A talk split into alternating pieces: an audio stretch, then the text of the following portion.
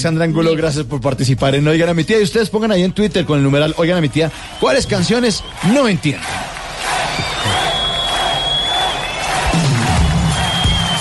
¿Les gusta?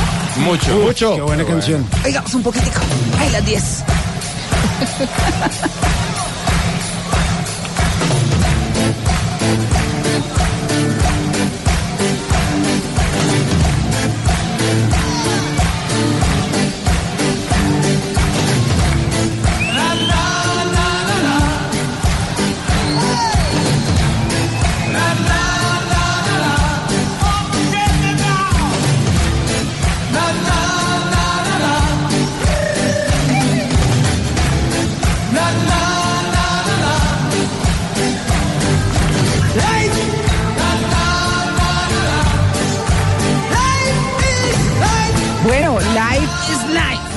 Vida es la vida. Esto lo canta, esto ¿saben quién nos lo propuso? Nuestro oyente muy asiduo Julián Escobar. Y es Ah, una canción muy apropiada para terminar el día bien, porque la vida es la vida, hay que vivirla, hay que enfrentarla, Sí. ¿cierto? Hay que llevarla, ay, pero bien, Sí, con positivismo, chévere. Esto lo, lo interpreta un grupo que se llama Opus, fue muy famosa en 1984 y la dejamos con eso, de Austria, ¿no? Sí, son de Austria, una banda que se empezó a formar por allá en el 73, pero el éxito le reventó como 10 años después un poco con esta después. canción. Bueno, ahí está. Bueno, ahí está. Life is life. Que tengan una semana maravillosa, llena de optimismo, de positivismo, de hacer las cosas como toca. La vida comienza cuando uno quiere. 10 y 2. Nos vemos.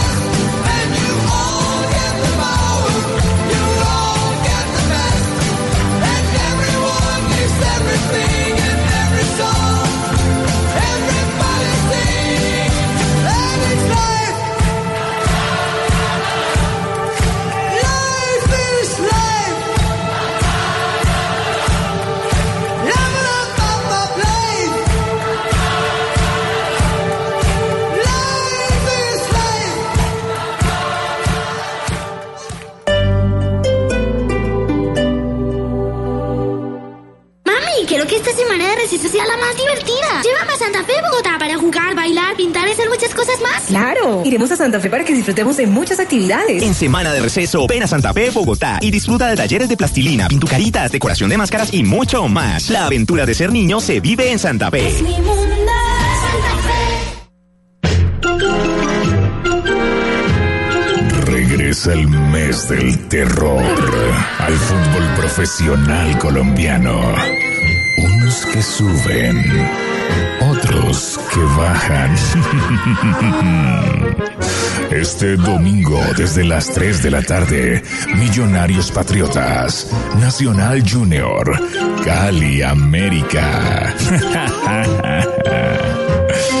Blue Radio, la nueva alternativa de terror.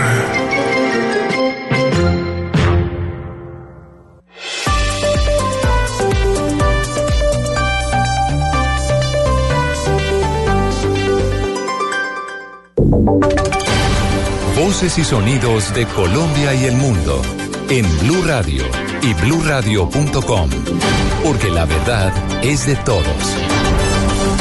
10 de la mañana, 4 minutos. Después de la denuncia del personero sobre el ingreso de dinero del narcotráfico a algunas campañas para la alcaldía de Neiva, un nuevo escándalo sale al descubierto. En una grabación del subgerente del hospital de Aipe, se confiesa la desviación de recursos del hospital para la campaña de Gorky Muñoz. Los detalles de este nuevo escándalo, Silvia Lorena Artundura.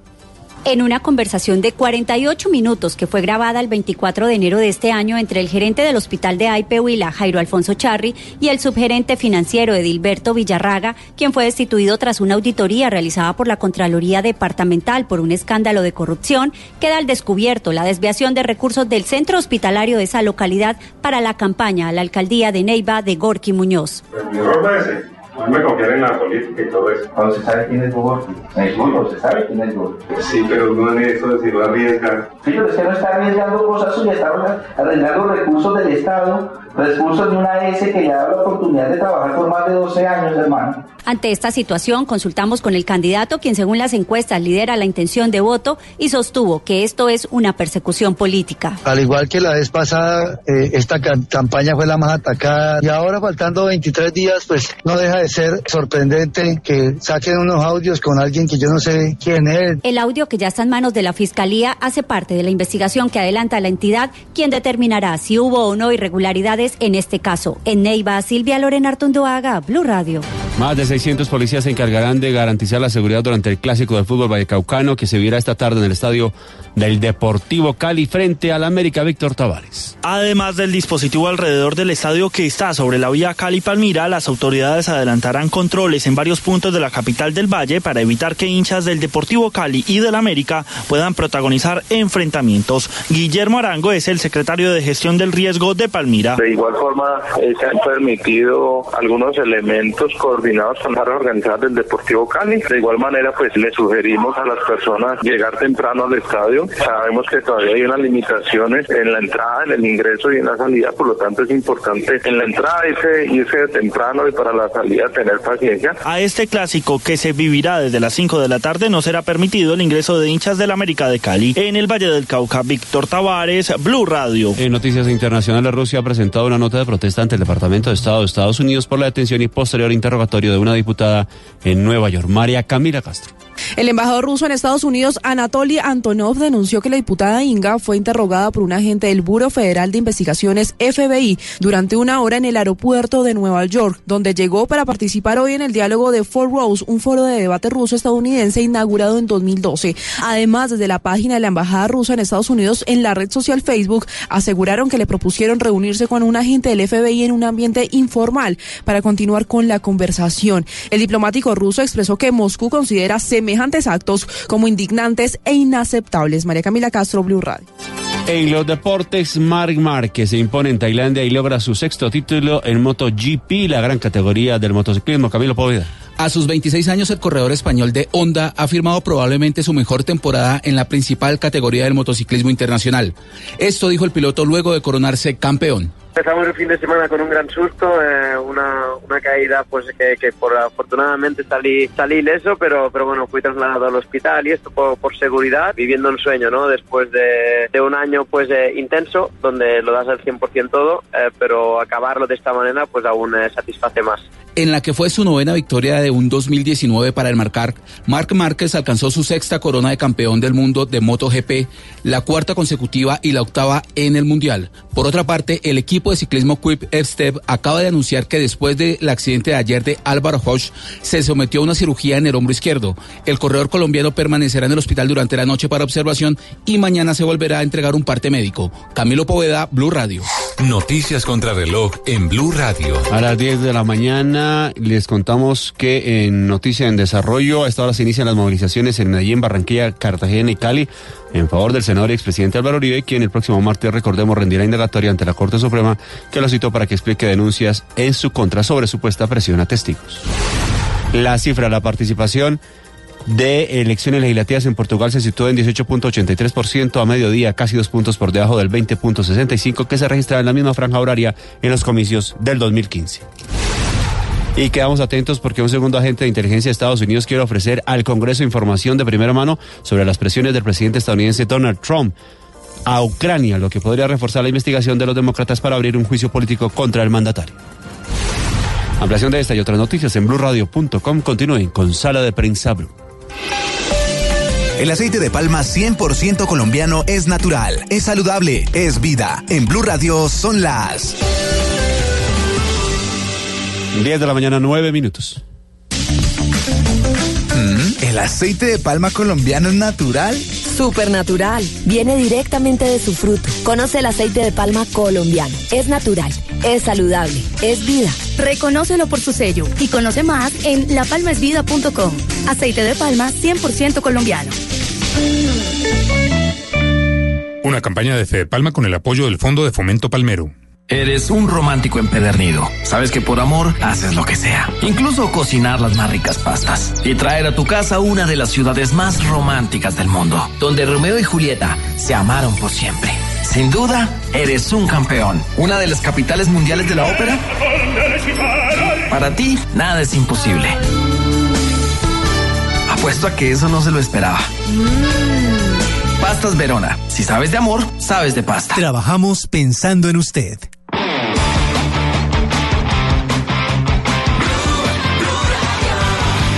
Lo que se conoció esta semana, de lo que hablamos, lo que pasó en la ciudad, en el país, en el mundo, lo que viene para la próxima semana. Todo se revisará en nuestra sala de prensa blue. Ahora, cada domingo nos reuniremos para oír, entender y analizar lo más importante de la semana. Aquí empieza Sala de Prensa Blue. Presenta Juan Roberto Vargas por Blue Radio y bluradio.com.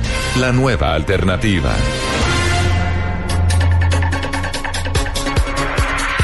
Muy buenos días, como siempre. Es un gusto saludarlos después de las 10 de la mañana, todos los domingos. Los acompañamos aquí en Sala de Prensa Blue, hoy domingo 6 de octubre. Se acabó el año, María Camila. Feliz Navidad. No, ya, ya esto se acabó. Estamos entrando en el décimo mes del año, es el primer domingo del décimo mes del año. Y estamos entrando en la etapa final de este muy convulsionado 2019, que tuvo una semana, María Camila, marcada por un hecho que yo no me canso de repetirlo, lo dijimos durante toda la semana en Noticias Caracol y hoy eh, lo, reitero porque tal vez esa frase resume el sentimiento o los sentimientos de los colombianos. Estamos hablando del caso casi que ridículo de la fuga de esta señora Aida Merlano. Digo que la frase que lo resume es entre la burla y la indignación. La burla y la indignación, Juan, porque es el gran resumen de esta fuga cinematográfica bochornosa que vimos esta semana, eh, protagonizada por la condenada Aida Merlano, condenada a 15 años eh, de prisión.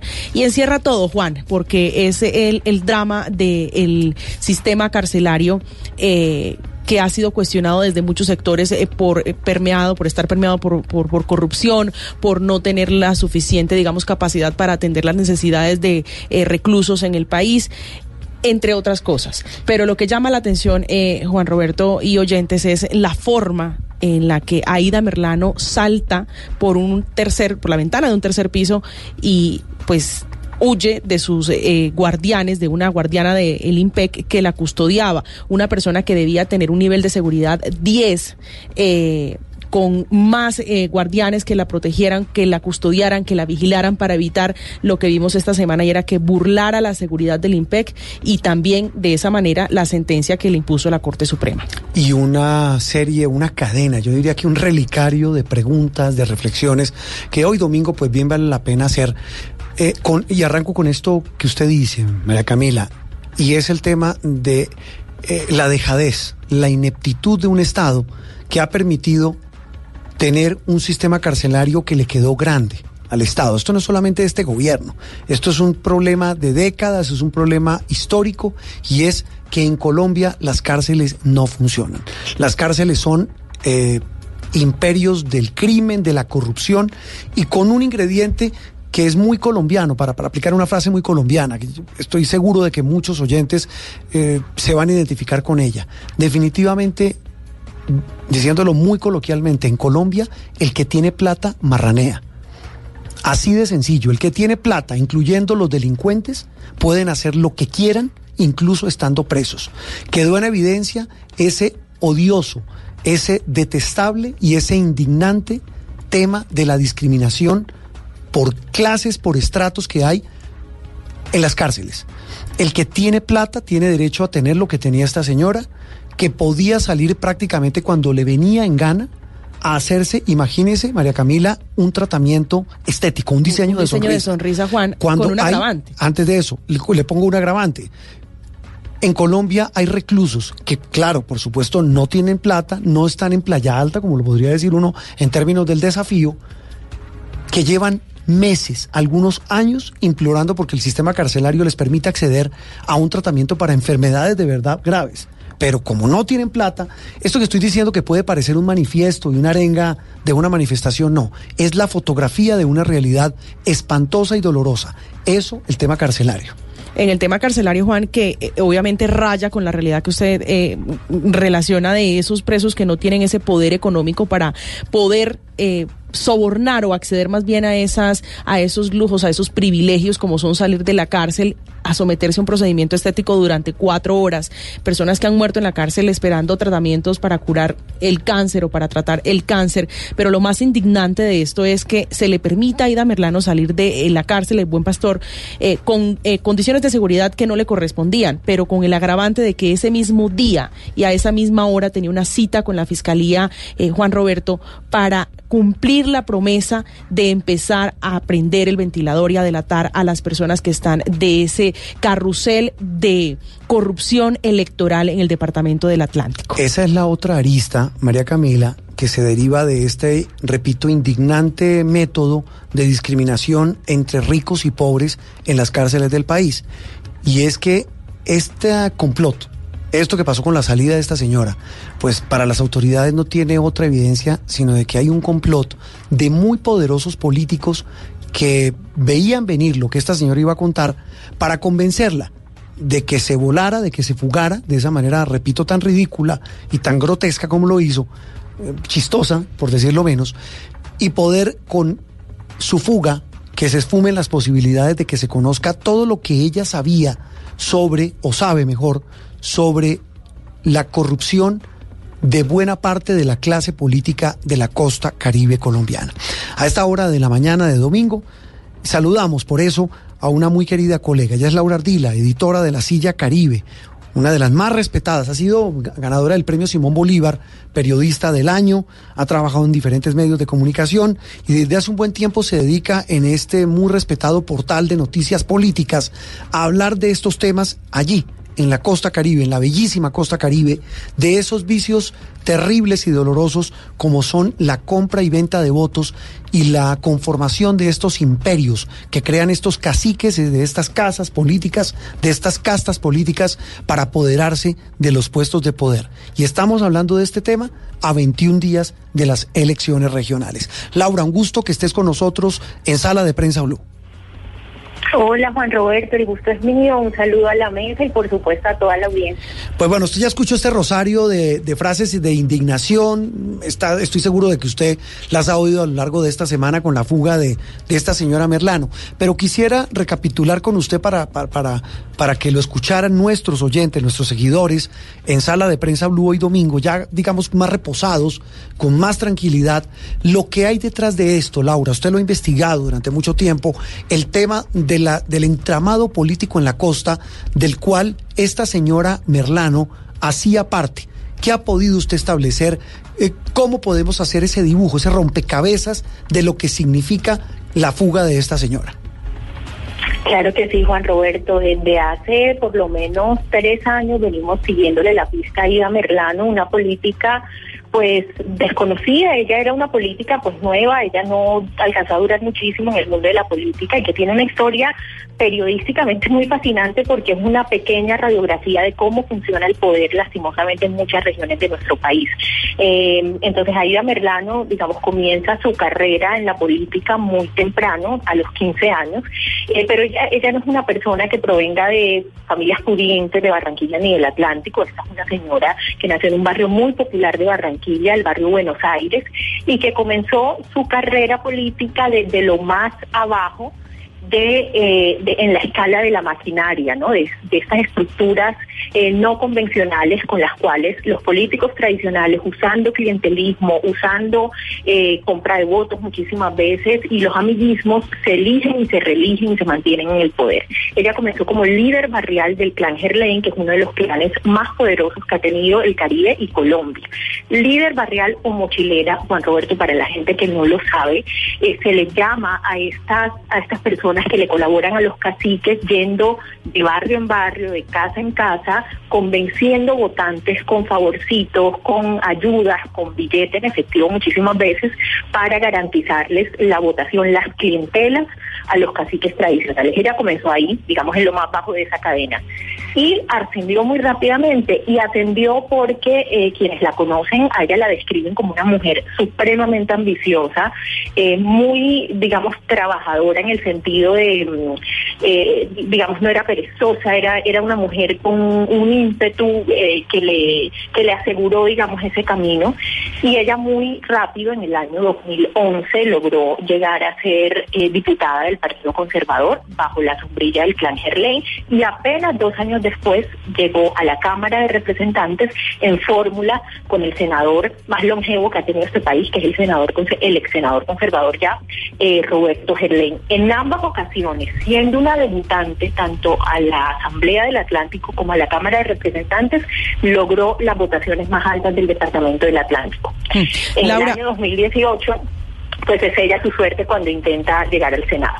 Aquí hay un tema muy claro y es la pregunta que se hace, eh, digamos, todo el país detrás o luego de la fuga de Aida Merlano y es, eh, y usted lo, lo está retratando claramente, las casas políticas que estaban detrás de ella, pero recordemos esa advertencia, más bien esa decisión de la Corte de compulsar copias para que se investigaran a ocho políticos eh, atlanticenses, eh, entre ellos dos congresistas. ¿Quiénes se benefician con la fuga de Aida Merlano? Claro que sí. Bueno, para responder esa pregunta hay que remitirse a esa historia y puntualmente a lo que pasa en el año 2018, que es el año que sella la debacle de Aida Merlano. Ella dentro de ese camino pues de ambición, ella dice, ella decide ser senadora, pero además se propone ser la heredera de la curul de Roberto Gerlain. Era una curul que llevaba 50 años en manos de la familia Gerlain. Además que estas clanes tienen la particularidad de que consideran las curules en el Congreso como patrimonio propio, como patrimonio familiar. Y esto empezó a marcar su destino, ¿por qué? Porque ella generó una molestia dentro de este clan. En este clan, una parte del clan, incluyendo al, sena- al ex Roberto Gerlain, consideró que ella no era merecedora de esa curul, no le querían dejar a ella ese reemplazo, pero los Gerlain no tenían un heredero, digamos, de la familia para poner como candidato. El ex senador Gerlain ya tenía 80 años, tenía tiene unos achaques, eh, digamos, de salud y se tenía que retirar, pero Aida eh, logró su cometido como rompiendo la casa en dos como una Elena de Troya realmente. Ella tenía una relación personal públicamente conocida en Barranquilla, digamos, una relación que periodísticamente relevante porque determina la movida política. Una relación personal con Julio Gerlén, el megacontratista, uno de los más grandes contratistas del país, y eh, quien por muchos años fue el músculo financiero de su hermano Roberto en el Senado.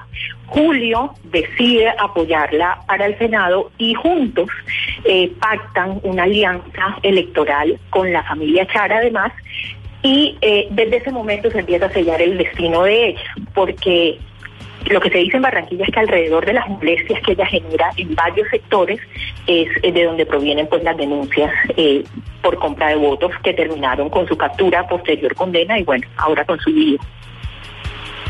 Laura, e- el, el tema tiene que ver con eso, las castas políticas que están detrás de ella. Pero surge una duda, si ella ya estaba condenada, que, que esa es la incógnita de por qué se fuga, o sea, para qué se fuga, eh, y, y si ya estaba condenada, ¿qué ganaba delatando a sus padrinos políticos y a los que la usaron, entre comillas? Claro que sí, ahí alrededor hay una cantidad de intuiciones y de cosas que pueden estar pasando. Hay una cosa ¿Qué, le dice a usted la intuición y lo que usted ha investigado? Porque es que eh, ahí, ahí en ese detalle es que está la almendra del asunto. Claro que sí. Digamos, ella tenía, hay un antecedente que hay que tener muy en cuenta. Ella registró un episodio de intento de suicidio, que Sí. en la cárcel. Sí. Eso fue público. Ajá. Ella también tiene una enfermedad que está diagnosticada y que ha trascendido, que es la que es bipolaridad. Digamos, ella es una mujer con unos problemas emocionales, también se registró Sí. que ella sufre de depresión. Entonces, parece que ella estaba muy afectada emocionalmente por estar en la cárcel y estaba en un momento de desesperación. Ahora, en medio de esa desesperación, por supuesto que es obvio, por lo que pudimos ver en los videos, y porque dentro de esa desesperación ella encontró a alguien que la ayudara. ¿Quién es ese alguien? Habrá que mirar. De todas formas, hay una cosa pues que hay que tener en cuenta, Juan Roberto. Hay una teoría pues de la conspiración que dice que desde estas casas la, la ayudaron. También habría que ver una cosa, y es que estas casas han quedado más expuestas ahora que ya se jugó. Claro, claro, porque... La gente ha empezado a poner el foco en los Charlie en los Gerlain ahora que ya se jugó. Entonces también es, es importante decir, bueno, ¿qué tanto le convenía a estos poderosos que la padrinaron a ella que ya se jugara? Mm, sí, pero, pero digamos, también pueden estar eh, acudiendo a la intuición. Eh, eh, Laura y oyentes de sala de prensa, usted me dirá, estoy equivocado, que también el cálculo de quienes la ayudaron a volar, si es que fue así, para que no cantara lo que sabe, dirán, mire, como todo en Colombia, este escándalo en tres días lo tapa otro. También puede ser eso. Sí, también es cierto. Por eso, digamos, desde el periodismo a mí me ha parecido maravilloso que todos los colegas, todo el mundo está es, bueno, hablemos de los padrinos. Claro.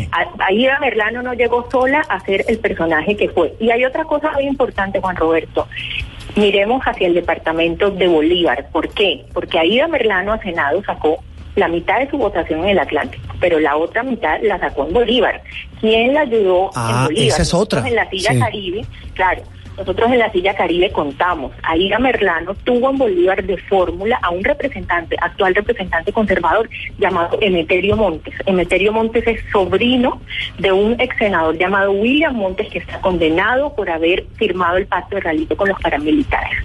Eh, las versiones que tenemos y que no, no han resultado fáciles de comprobar es que ahí hubo una mediación eh, posiblemente económica para sacar esos votos. ¿Por qué, Juan Roberto? Porque Aida Merlano era una absoluta desconocida en Bolívar. Ella era representante del Atlántico, nunca había presentado un proyecto, nunca presentó un proyecto eh, de ley relacionado con Bolívar y luego uno se pregunta cómo hizo para obtener la mitad de su votación, más de 30 mil votos en un departamento en donde nadie la conocía. Sí, mire, y también viene otro ingrediente, creo que lo decía otro colega suyo, un periodo, ah bueno, perdón, Marco Suárez, el director del Heraldo, que habló esta semana con Noticias Caracol sobre este tema. Él decía, ojo, y es que es tal vez la más conveniente de las fugas a 20, 21 días de las elecciones locales. Es decir, donde ella hubiera prendido el ventilador, se llevaría por los cachos, perdónenme la expresión, ustedes los oyentes, de muchos candidatos de la costa actuales que están en pelea, en disputa por alcaldías, por eh,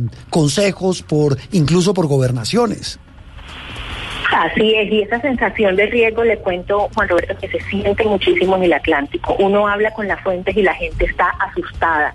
Los políticos, a mí me decía un senador informalmente, que récord me decía, a mí me da miedo hablar a los líderes, a mí me da miedo hablar de planillas por teléfono. Hay una sensación y una expectativa con que se produzcan nuevas capturas y muy especialmente, digamos, al tema de la fuga lo ha intensificado, pero ya corte en la sentencia de ahí de que fueran investigadas 17 personas.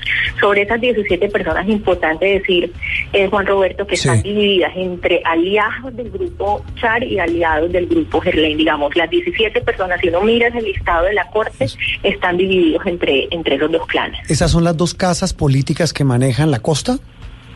¿Hay alguna otra grande, tan eh, grande como la Char y la Gerlain? Pues el clan Gerlain le pasó una cosa el año pasado y es que después de ser tan poderoso y de haber durado más de medio siglo en el Congreso, desapareció después mm, del episodio de Aida Merlano. Ellos no quedaron con silla en el Senado, eh, sus diputados, algunos de sus diputados y concejales se fueron con Aida y están ahorita metidos, hacen parte de estas 17 personas, están salpicados, muy desprestigiados. Ese clan no existe, desapareció de un año a otro, se cayó ese imperio y yo diría que sin duda el clan regional hoy más poderoso de este país es el clan Char. Es el único clan, eh, no solo controla digamos, la alcaldía de Barranquilla hace casi 12 años, sino que muy posible se va a quedar con la, eh, muy posiblemente se va a quedar con la gobernación, pero además es un clan que tiene una bancada propia de 11 congresistas en el Congreso de la República. Únicamente Álvaro Uribe tiene más congresistas que ellos. Sí, mire Laura, la pregunta tiene eh, este componente y mejor hacerla directamente. ¿Usted cree que los que más temen con que se sepa lo que se supone que sabe Aida Merlano son los miembros del clan Char? Yo creo que hay suficientes argumentos para pensar eso. Juan Roberto, Arturo Char, el senador de la Casa Char, está en la lista de 17 personas a las que la Corte pidió investigar. Eh, habrá que ver pues si esas investigaciones se abren finalmente o no, Eh, pero yo creo que hay suficientes argumentos, digamos, sobre los hechos eh, los que señalan que posiblemente estos poderosos pueden llegar a tener alguna inquietud por lo que pueda decir Aida Merlano. Mm. Laura, usted menciona a Arturo Char, que es uno de los congresistas contra los que la Corte compulsó copias, y también Laureano Acuña.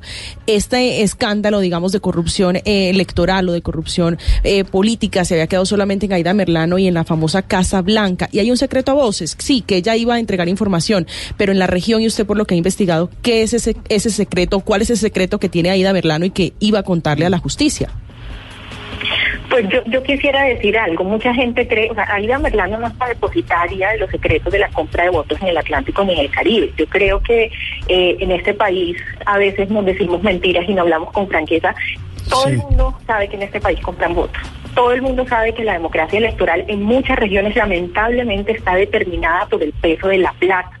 En la silla, digamos, yo en este trabajo de campo, acá en terreno, he tenido la oportunidad de ver compra de votos con mis ojos, hemos tomado fotos, o sea, lo hemos contado y en este país todo el mundo sabe que eso es una verdad y por primera vez apenas la justicia captura y condena a un congresista por estos hechos que todo el mundo sabe que suceden hace muchísimo tiempo. A mí una vez Roberto Gerlén me dijo una- en una entrevista, la democracia electoral en Colombia es una ilusión. Entonces, también el tema, por supuesto, nos tenemos que centrar en Aida Merlano, pero yo creo que también una cosa positiva que se puede sacar de este escándalo es que como sociedad abramos la conversación franca y propositiva de cómo se eligen nuestros mandatarios, cómo son las elecciones regionales, sobre Sí. todo, porque a las presidenciales hay más voto de opinión, pero en, en las regiones de nuestro país, y no es exclusivo del Caribe, ojo, pasa No, no, no, no, no, eso le iba a decir yo, Laura, es que este no es un tema de la costa, ese es un tema de Bogotá, es un tema de Boyacá, es un tema de Antioquia, es un tema de los Santanderes, es un tema del Valle, en todo el país está enquistado ese terrible y espantoso método de que a la gente le compran el voto y se la compran con un tamal, con una teja, con una botella de aguardiente, con un almuerzo, con plata, con lo que sea. Pero ese es, una, es un vicio de la política colombiana que hay que decirlo, como usted lo asegura, Laura, de frente, de frente y sin tapujos. Y yo creo que este es- episodio, ya para terminar, Laura, eh, hay que decirlo, el de Aida Merlano y su fuga y todo lo caricaturesco que sea, este episodio deja al descubierto eso, porque las elecciones locales eh, son mucho más importantes muchas veces que las elecciones presidenciales. Así es, son el, eh, digamos, cimentan las elecciones tanto a Congreso como presidenciales. Esta se puede decir que es la primera cuota, la cuota inicial de Sí. la presidencia arranca aquí, arranca con estas elecciones y por eso son tan claves y, y pues realmente eh, los poderes lastimosamente se siguen eligiendo así. Ahora, hay que decir algo positivo, Juan Roberto, y es que la captura de Aida Merlano y su condena ha generado esto que les decía, esta sensación de riesgo. Yo tengo la intuición de que para estas elecciones regionales posiblemente ya no se van a atrever a comprar tantos votos, ya no vamos a ver corriendo tantos ríos de plata en las regiones. Esperaría que fuera así, pero además Mm. algunos políticos lo están pensando ahora más eh, porque saben pues que los ojos están encima. Pues ojalá, y, y esa es misión nuestra, suya, mía, de todos los que ejercemos el oficio del periodismo, de poner el reflector ahí, donde uno sabe que puede haber esa alcantarilla, y perdónenme la expresión, de la compra de votos y de la compra de las conciencias para quedarse con alcaldías, con consejos, con gobernaciones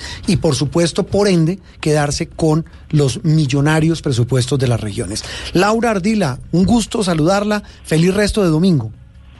Un gusto para mí, un abrazo a todos. editora de La Silla Vacía en el Caribe, este portal de noticias políticos, políticas, hablando, María Camila, de este tema. La gran, la gran conclusión es que esta señora hace parte de ese entramado, en este caso en la costa. Es apenas Pero un debe granito, haber, Juan. claro, debe haber Aidas Merlano en todo el país.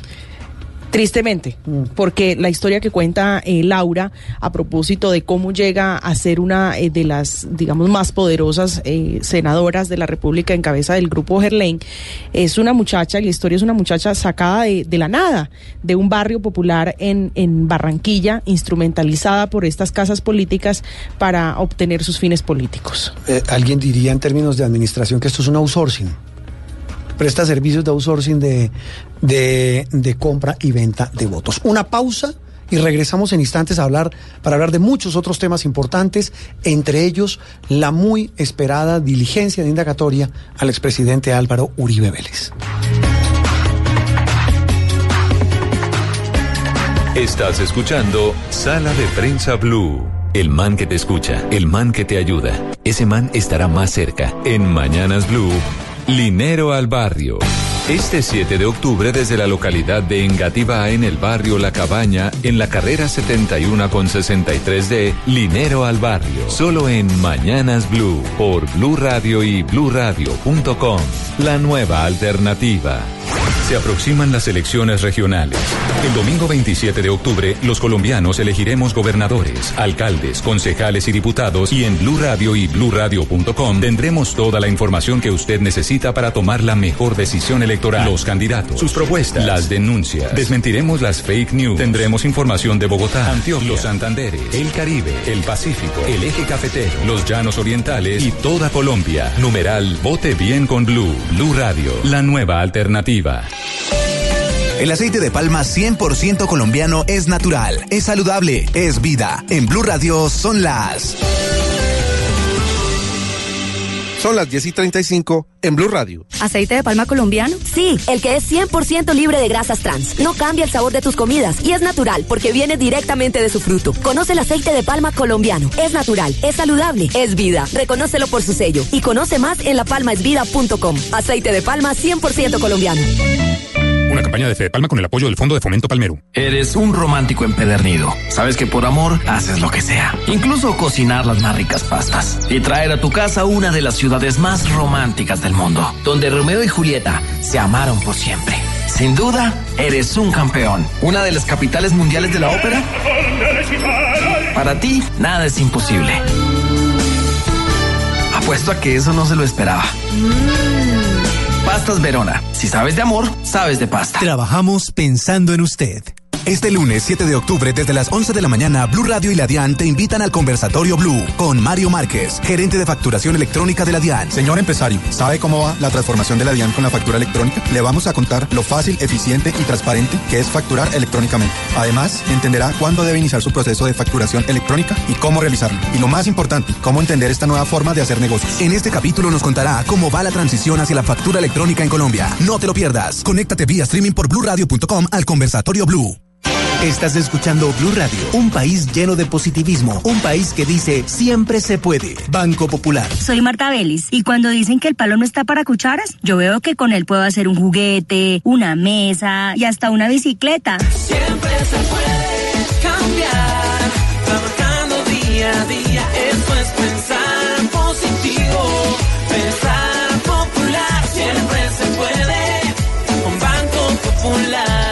Marta es clienta del Banco Popular y junto a ella pensamos que si miramos la vida de manera positiva, sabremos que siempre se puede. Banco Popular, somos Grupo Aval, la Superintendencia Financiera de Colombia. Esto es Sala de Prensa Blue.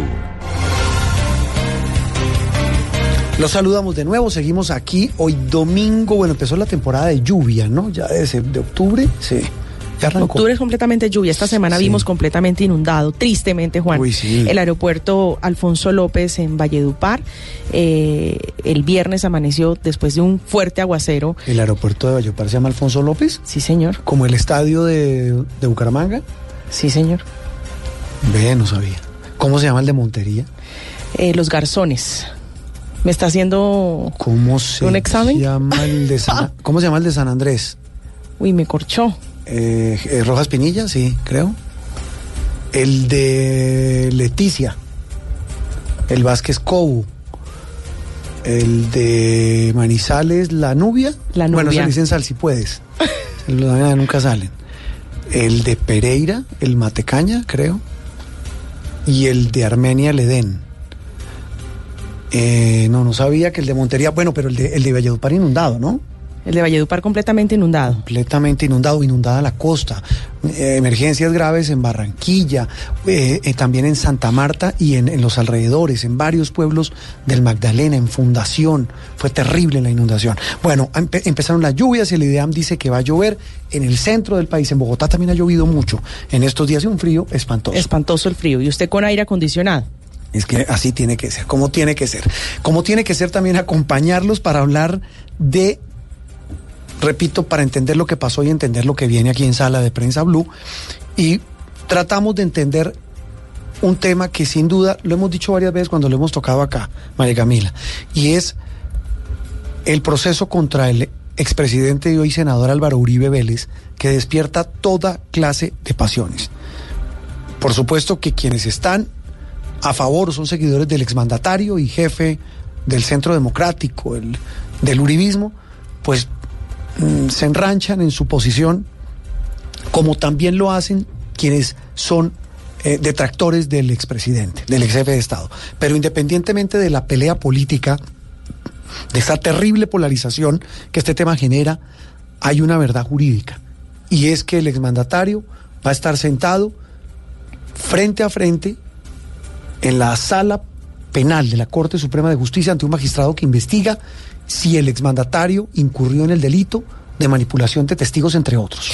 Juan, la cita, eh, pues hasta el momento, hasta eh, a estas horas, o a esta hora más bien, es para este martes eh, a las 8 de la mañana que está citado el expresidente Álvaro Uribe Vélez. Es el primer expresidente de la República, el primer ex jefe de Estado en ser llamado a indagatoria, es decir, en ser vinculado formalmente a una investigación por estos hechos. Recuerde, Juan, y lo decíamos el domingo pasado, el origen de este proceso es una denuncia que interpone justamente el expresidente Uribe en contra del también senador Iván Cepeda por la presunta búsqueda de testigos para que declararan en su, en su contra, eh, por visitar cárceles para eh, supuestamente ofrecerle dádivas a ex jefes paramilitares o ex, integrantes de, de, grupos paramilitares para que declararan en el caso de Uribe Vélez. Pues se le invirtió eh, la torta, por decirlo así, al expresidente Uribe y la Corte dice Iván Cepeda es víctima, eh, por el contrario, e inicia este proceso que ya lleva aproximadamente un año.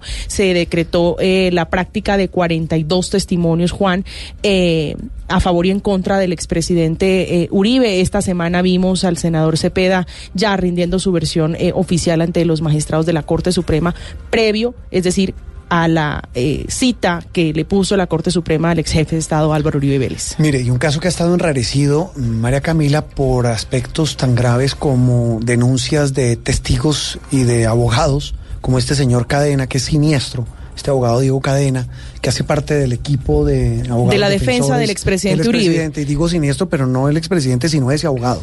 Es terriblemente siniestro, oscuro eh, eh, un personaje cuestionadísimo, donde incluso se ha hablado de amenazas, se habla de todo tipo de estrategias para dilatar y evitar estas investigaciones. Eso ha enrarecido particularmente, entre muchas otras cosas, esta diligencia judicial. Diego Cadena es el abogado, eh, para poner un poco en contexto de quién se trata, es el abogado hacia donde apuntan todas las flechas de quién estaba consiguiendo aparentemente que los testigos cambiaran su versión en favor del expresidente Uribe Vélez. Y hay uno en particular Juan, eh, un testigo que eh, inicialmente era testigo de la defensa de, Uribe, del expresidente Uribe, y es eh, Carlos Enrique Vélez, alias Víctor, ex integrante del Frente Cacique Pipintá, que delinquió entre Caldas y Risaralda, que reconoció, o que más bien le contó a la Corte Suprema de Justicia que este abogado, Diego Cadena, le entregó aparentemente 7 millones de pesos en unas visitas que le hizo en su centro de reclusión. Recordemos que este es el testigo, Juan, que fue trasladado desde la cárcel La Tramacú en Valledupar a una cárcel en el Valle del Cauca por razones de seguridad. Mire, y como si fuera poco para acabar de enrarecer este ambiente, ya hay previstas para ese día, para ese martes próximo, 8 de octubre, marchas, movilizaciones de respaldo frente al edificio de la Corte donde se va a hacer esta diligencia no es en el Palacio de Justicia en el centro, es en la en el norte, en la calle 72 abajo de la carrera séptima, hay marchas previstas de simpatizantes del expresidente, obviamente para mostrar eh, su respaldo. No descartan que haya marchas también, repito, de sus detractores. Hernando Herrera es el director de la Corporación Excelencia para la Justicia, pero también es colega, es colega, eh, lo escuchamos en la cadena colega Caracol Radio. Eh, doctor Hernando, un gusto como siempre saludarlo. usted, amigo también de esta casa en sala de prensa Blue, ¿cómo le va? Buen domingo para ustedes, Juan Roberto, María Camila, y por supuesto a su amplia audiencia Y yo también oigo Blue. también me Eso está bien, eso está bien. emisora, ni más faltaba. Cero mezquindades, así es que es. Tan, tan cero mezquindades que lo invitamos eh, siendo de la competencia. Venga, doctor Hernando, eh, eh, lo hemos invitado hoy domingo, repito si- siempre esta frase, con un poquito más de pausa para, para ayudarle a los oyentes a entender este tema. Un tema eh, que genera eh, una ampolla horrible, pero horrible, así uno lo puede decir. El símil yo creo que es ese, eh, a quien lo recibe, tanto el que esté a favor como en contra de Uribe. Pero más allá de eso, eh, la interpretación que uno puede hacer de esta diligencia que está, está prevista, si no pasa nada extraordinario, para el próximo martes, doctor Hernando Herrera. Sí, Juan Roberto. Y mire, arranco con una muy buena precisión que ustedes hacían. Es la primera vez en la historia del país que un expresidente de la República va a asistir a una diligencia de este tipo ante la Corte Suprema de Justicia. Y alguien podría preguntarse por qué. Porque el expresidente Uribe acude teniendo en cuenta su calidad de actual senador y no la que tuvo como presidente de la República. Si fuera presidente, ¿a dónde acudiría? Esa es muy buena precisión. Iría ante la Comisión de Acusaciones de la Cámara de Representantes. O sea, no, no si fuera presidente, sino, digo, si, si se le investigara en su calidad de expresidente, sería ante la Comisión de, de Absoluciones de la Cámara. Exactamente. Ok. Y vea esta buena precisión con ese punto que usted toca acertadamente. Hasta la fecha, solamente tres presidentes han sido investigados con algún rango de severidad por esa comisión de acusaciones llamados también la comisión de absoluciones. Sí. El general Rojas Pinilla, que fue incluso el único que fue sancionado, Sí. el expresidente Belisario Betancourt y el expresidente Ernesto Samper. Mm, que, que Samper llegó incluso a, a- el, el tema ya pasó a la plenaria de Cámara y ahí se hundió. No hubo posibilidad de juicio por el 8000.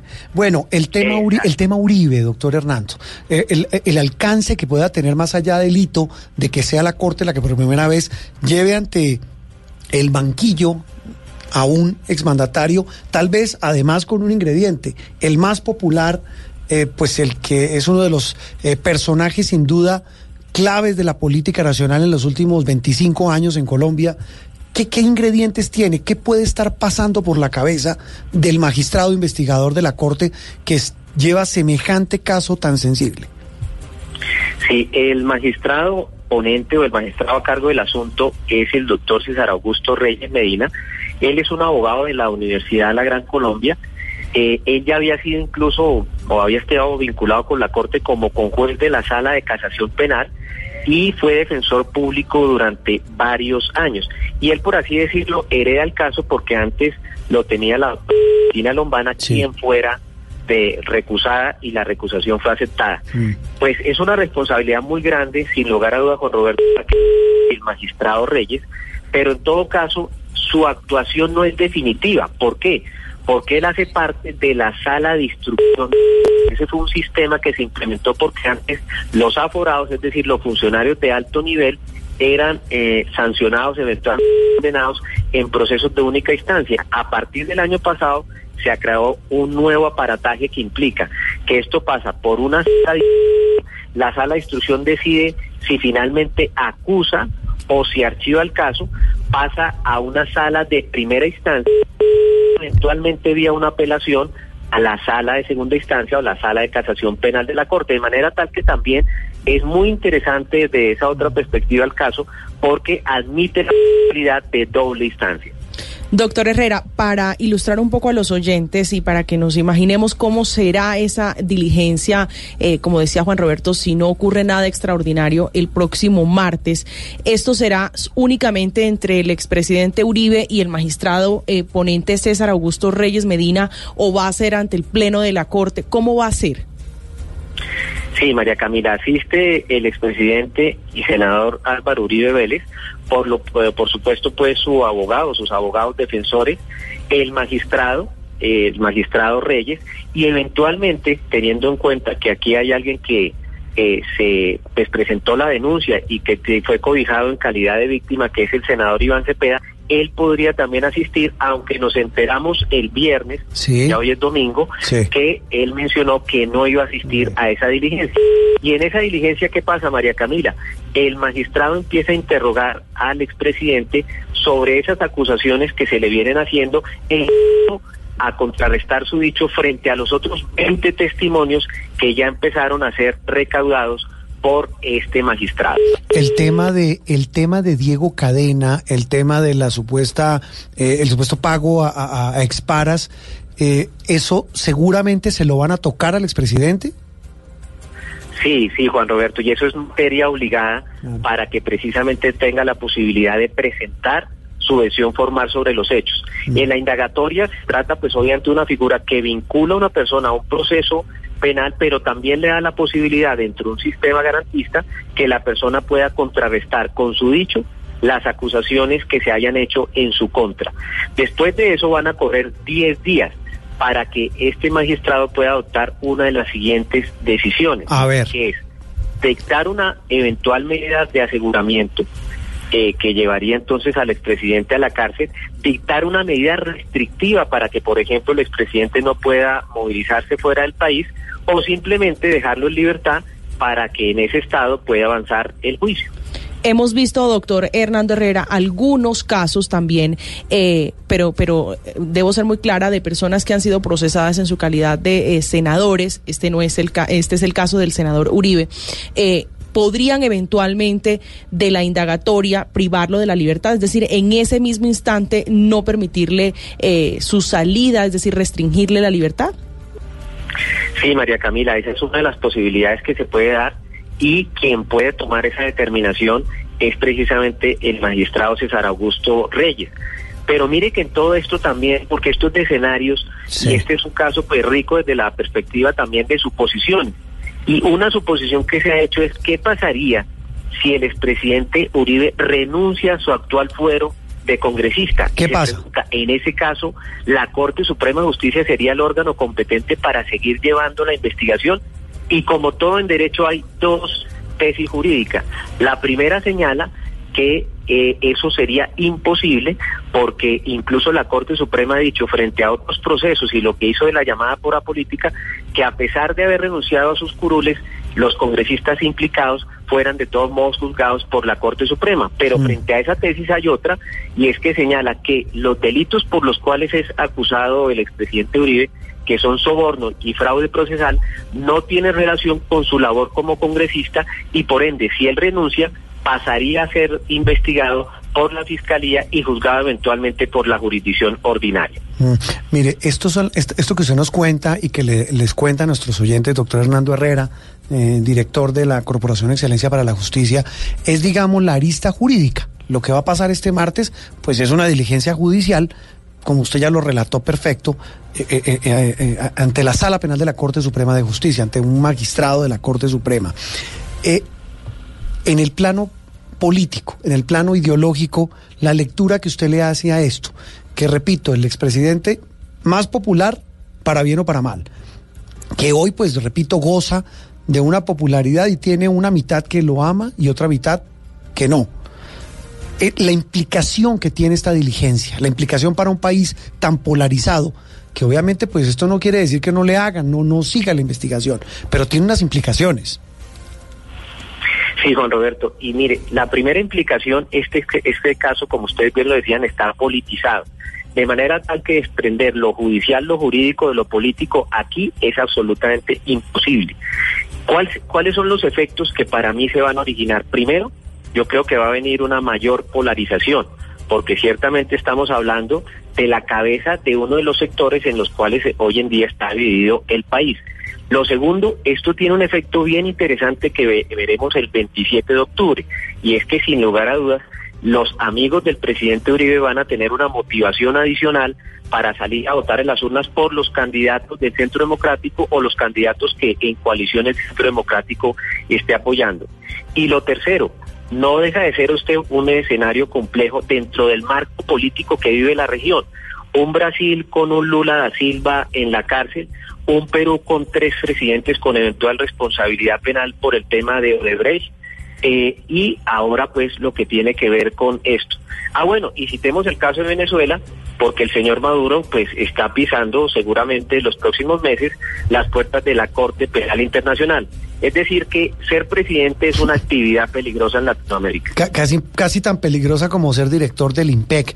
Mire, para, para terminar, eh, doctor Hernando, eh, su, su experiencia y todo lo que usted lo ha rodeado en su vida académica, eh, jurídica, eh, el tema de tener eh, un padre tan, tan prestigioso, fue presidente de la Corte Constitucional, uno de los grandes juristas de este país. Todo eso, ¿qué le dicta a usted? ¿Qué le dice? ¿Qué puede pasar? Yo sé que esto es una pregunta eh, para algunos puede ser absurda, pero también es lo que se pregunta a la gente en la calle. ¿Qué cree que puede llegar a pasar con el expresidente Álvaro Uribe? Pues esa es la pregunta del millón, Juan Roberto, pero no me va a aludir a contestarla porque entonces incumpliría esa norma básica de la amistad que tenemos. Y Así es. Me pondría bravo. Pues mire, yo creo que aquí el magistrado Reyes tiene una decisión muy compleja, pero si nos atenemos a lo que hasta el momento está recaudado, que son testimonios eh, de los cuales ha venido dando cuenta tanto, a mí me perdonan esta alusión que voy a, A ver. voy a hacer, pero Mm. yo soy caracolero, en, pero y también soy caracolero en televisión. Eso. Y entonces con esas reflexiones que yo he visto en su noticiero, Juan Roberto, pues a mí me parece que la situación es compleja actualmente para el presidente o para el expresidente.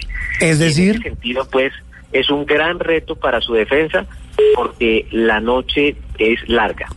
es decir, tra- se lo traduzco, ¿usted cree que las pruebas que hay, por lo que se ha conocido, comprometen al expresidente Uribe?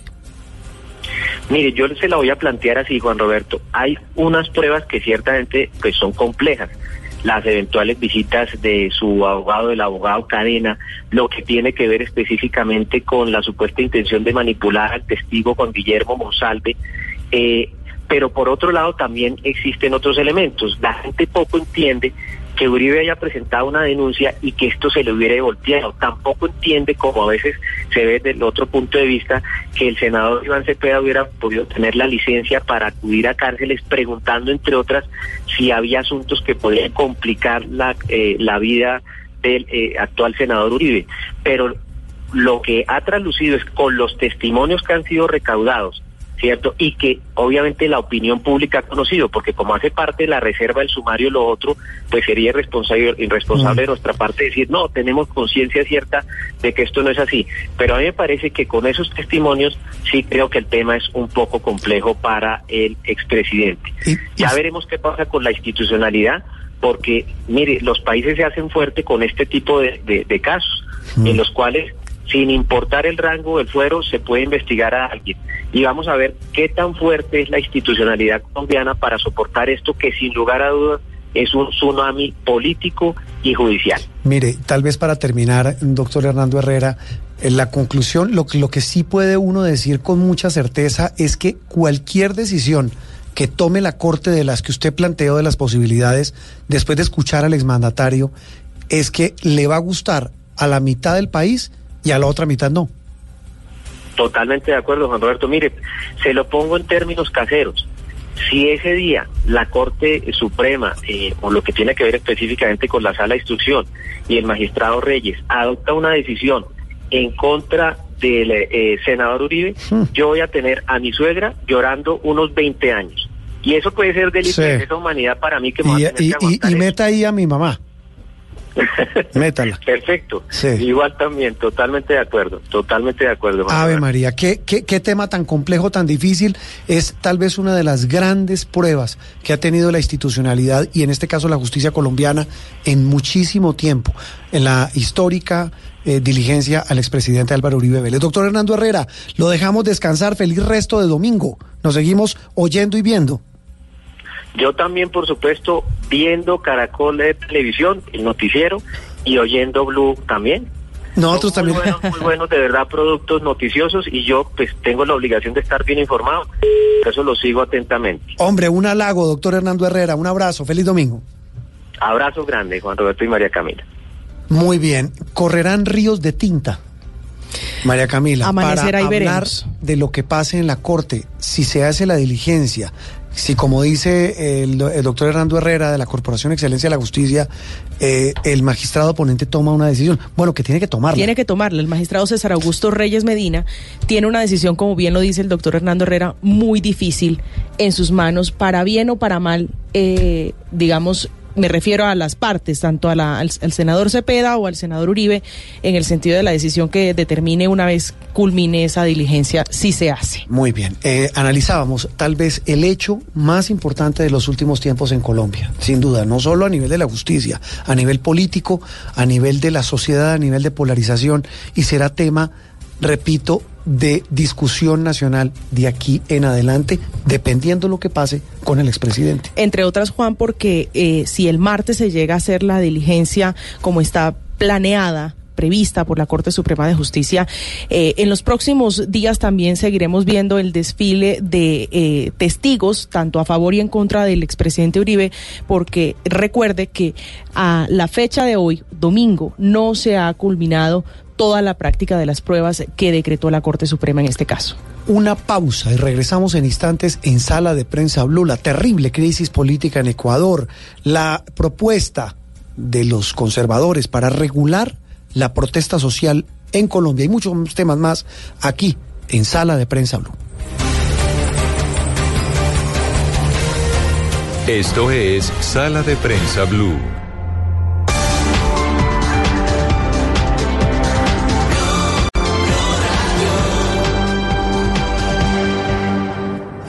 Se aproximan las elecciones regionales.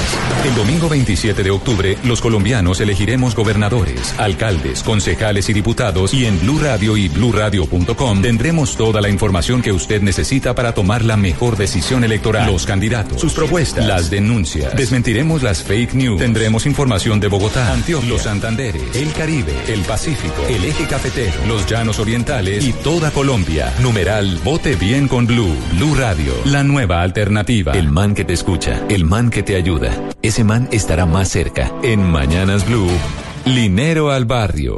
Este 7 de octubre desde la localidad de Engativá en el barrio La Cabaña, en la carrera 71 con 63D, Linero al Barrio. Solo en Mañanas Blue, por Blue Radio y bluradio.com. La nueva alternativa.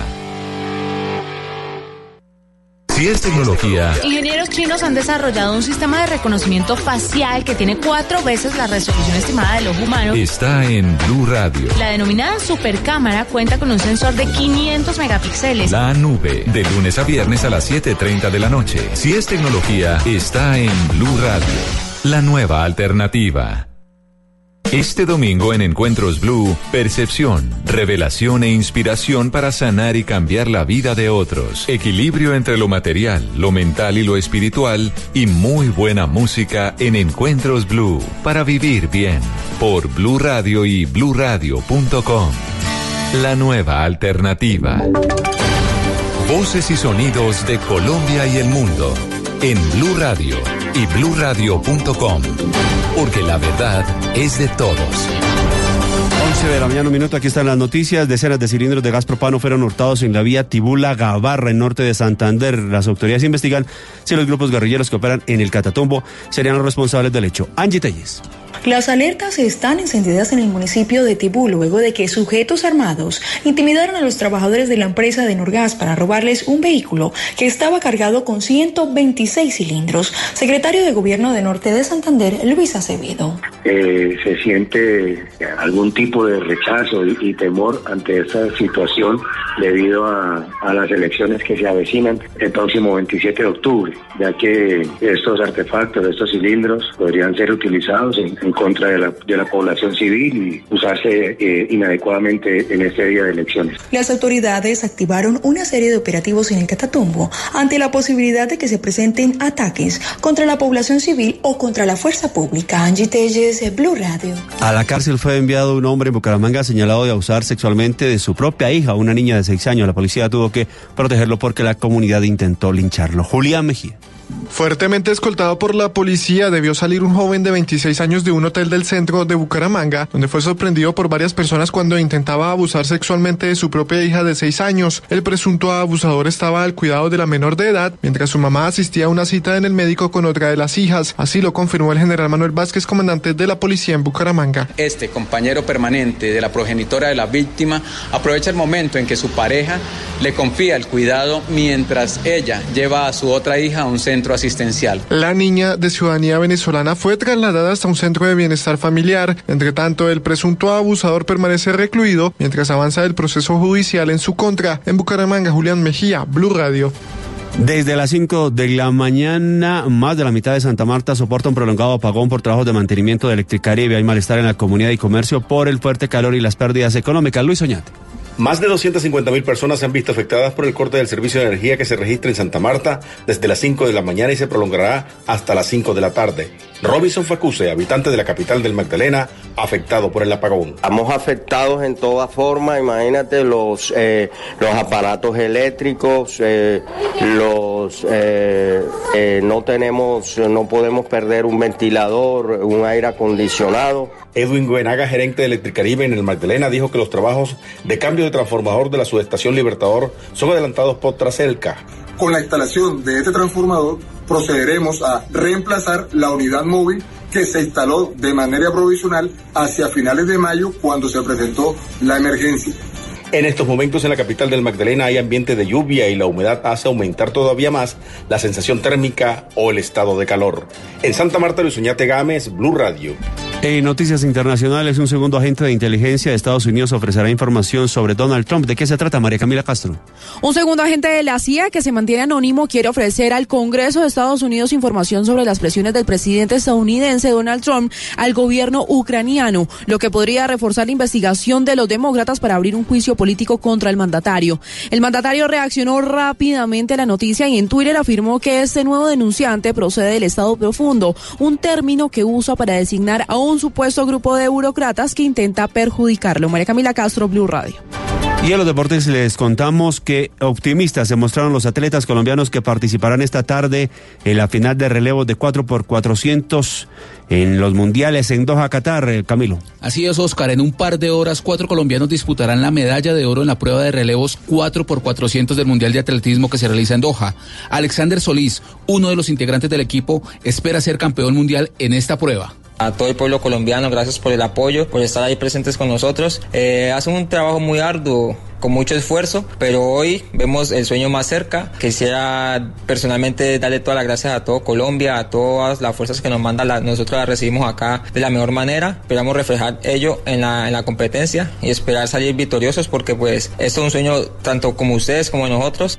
Desde la 1 y 30 de la tarde se estará disputando esta final que le podrá entregar la tercera medalla a a la delegación colombiana en esta competencia orbital. Camilo Poveda, Blue Radio. Noticias contra reloj en Blue Radio.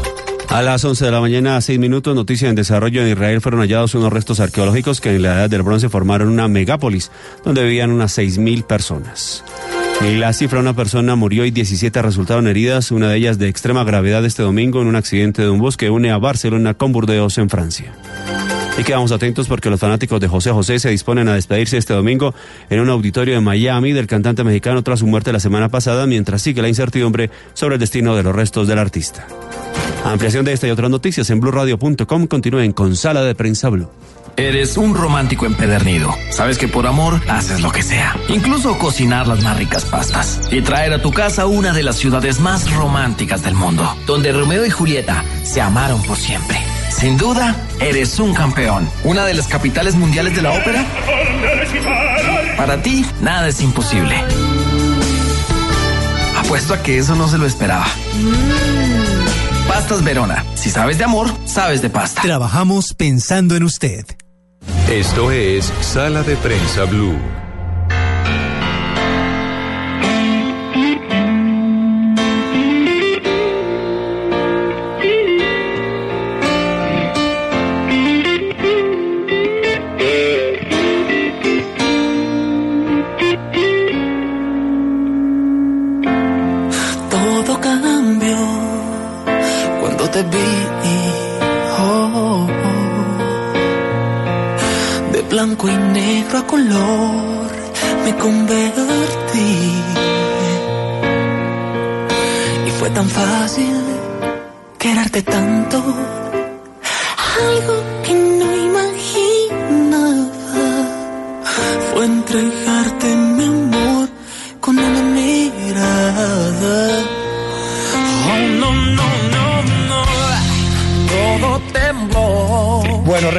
A Sala de Prensa Blue. Esto es Camila, ¿no? Esto es grupo mexicano. Esto soy yo, esto es Camila.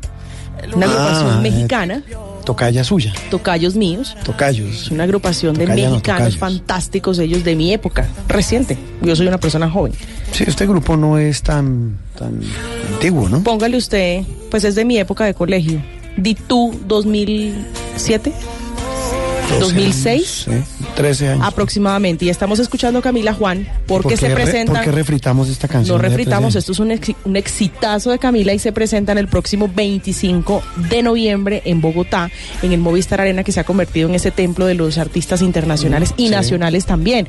Se presentan en compañía de Sin Bandera, ya anunciaron su presentación. Eh, hace parte de la gira eh, Latidos Tour. Y pues ya la boletería está abierta el 3 de octubre. La abrieron, Juan, la boleta más económica, 80 mil. Esto es para los fans de Camila. Dígame tres éxitos de Camila. Ay, no sea así. Todo cambió. Aléjate de mí. Mientes, Esa me es haces otra- daño y No, luego. Esa canción no llama Mientes, Noche Carreta. Ay, estoy cantando. Pero usted me pidió, yo estoy cantando. Sí, sí, sí se llama así. Sí. Bueno, para seguir con mi tema, la boletería ya está a la venta. La más barata, 80 mil pesos. la más cara. 380 mil pesos en tu boleta. ¿Me va a regalar? No, para nada. Un regalo número cara de que. Subsidio. Muy bueno. Hablamos de, de música. Esto es eh, Camila. Toca con. Me gusta más el otro. Sin bandera. ¿No tiene de sin bandera? Búsquese uno. Ahorita le, le No, consigo no, no, una ya, de sin ya la bandera. vamos a conseguir, oh, una de sin bandera. Antes de hablar de la crisis en Ecuador, esa sí está buena. Esta es mejor. Para los gustos, Los colores. los colores. Esto, estos se han separado. Este es un argentino y un mexicano, se han separado, se pelearon. Y el otro, sí, eso no. ¿El mexicano no él? No, no, él es el argentino. ¿Ah, sí? No, él es el mexicano. Para los oyentes, para que comprendan, está nuestro director hablando con nuestro productor. Estoy intentando adivinar. Intentando adivinar. No, pero este grupo sí lo oído. De- dejemos- escuchen un pedacito. Tocarme algo dentro se encendió. En tus ojos. Muy bien, Sin Bandera y Camila eh, se presentan en Bogotá a finales de noviembre. Empezó esta semana, empieza esta semana la venta de boletería. Hablemos ahora de un tema un poquito menos amable, difícil, y es la crisis en Ecuador, en el vecino país, una nación que queremos mucho, que tiene muchas similitudes. Mm, Tenemos muchas cosas en común, una frontera en común, y ese país está pasando por una crisis terrible, María Camila. Sí, la crisis a propósito de esas manifestaciones, marchas eh, multitudinarias en el vecino país, eh, Juan, este viernes eh, vimos al presidente de ese país, Lenín Moreno, insistiendo que no iba a dar marcha atrás a ese decreto o a esa medida de alza de combustibles, que es lo que ha generado estas protestas en ese país. Dice que por ninguna circunstancia va a retroceder o va a cambiar su medida y que se escuche bien, no va a negociar con las personas que históricamente en Perú se han eh, beneficiado, Ecuador, en en Ecuador se han beneficiado por eh, el combustible, por esos subsidios que tenía el gobierno. Esta medida fue anunciada el pasado martes eh, por Moreno y confirmada mediante un decreto emitido eh, ese mismo día y contempla una alza significativa, Juan, de más del 100% en el combustible en ese país. El paquetazo, así denominan las medidas que tomó el presidente del Ecuador, Lenín Moreno, que lo tienen en jaque, lo tienen metido en el Palacio de Carondelet en medio de unas protestas durísimas tanto en Quito como en Guayaquil. Patricio Díaz es un colega del canal aliado Ecuavisa, un canal aliado de noticias. Caracol hace parte de la Alianza Informativa Latinoamericana. Patricio, un gusto saludarte hoy domingo y quisiéramos que eh, nos ayudaras a nosotros y a los oyentes, especialmente de Sala de Prensa en Blue de Colombia, a entender un poco eh, el alcance de estas decisiones del presidente Moreno y el alcance de estas protestas que, repito, tienen al vecino país en medio de esta crisis. Patricio, un gusto saludarte. Hola, ¿cómo, ¿cómo les va? Un gusto saludarles desde Quito. Bueno, la situación eh, en realidad se ha vuelto um, difícil, especialmente para los ciudadanos porque no hay transporte, eh, es decir, eh, la gente no puede dirigirse de un lugar a otro, a sus trabajos, a los diferentes sitios de de sus labores cotidianas. Lo que ustedes eh, mencionaban precisamente que eh, qué efectos tiene esto políticamente, les podemos decir que hay algunos defectos, hay eh, determinados sectores que critican la medida del Ejecutivo, diciendo que eh, obviamente afecta a todo el pueblo ecuatoriano. Hay otros sectores desde el lado del correísmo, por ejemplo, correísmo lo llamamos a los legisladores o a quienes respaldan al expresidente Rafael Correa. Ellos incluso han llegado a pedir la salida del presidente Lenín Moreno. Es, es, es una situación realmente difícil, el estado de excepción eh, se espera de alguna forma por parte de los ciudadanos que permita el desbloqueo de vías y esto vuelva a dar la normalidad de alguna forma al país.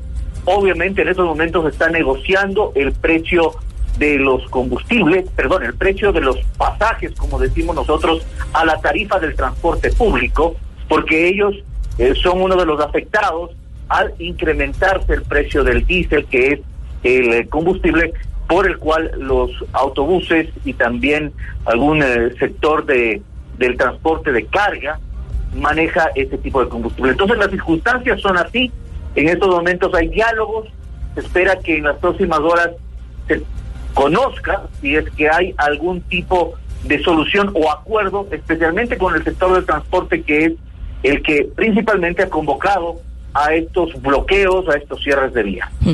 Patricio, el presidente Moreno ha dicho que no va a dar vuelta atrás, que no va a retroceder esta, esta medida, pero en el plano político y ya poniéndolo en contexto, ¿qué posibilidades hay además? Porque él ha decretado estado de excepción, de emergencia durante 60 días ante las protestas, pero le quiero preguntar puntualmente sobre la posibilidad de que se caiga, de que, de que sea pues apartado de su cargo.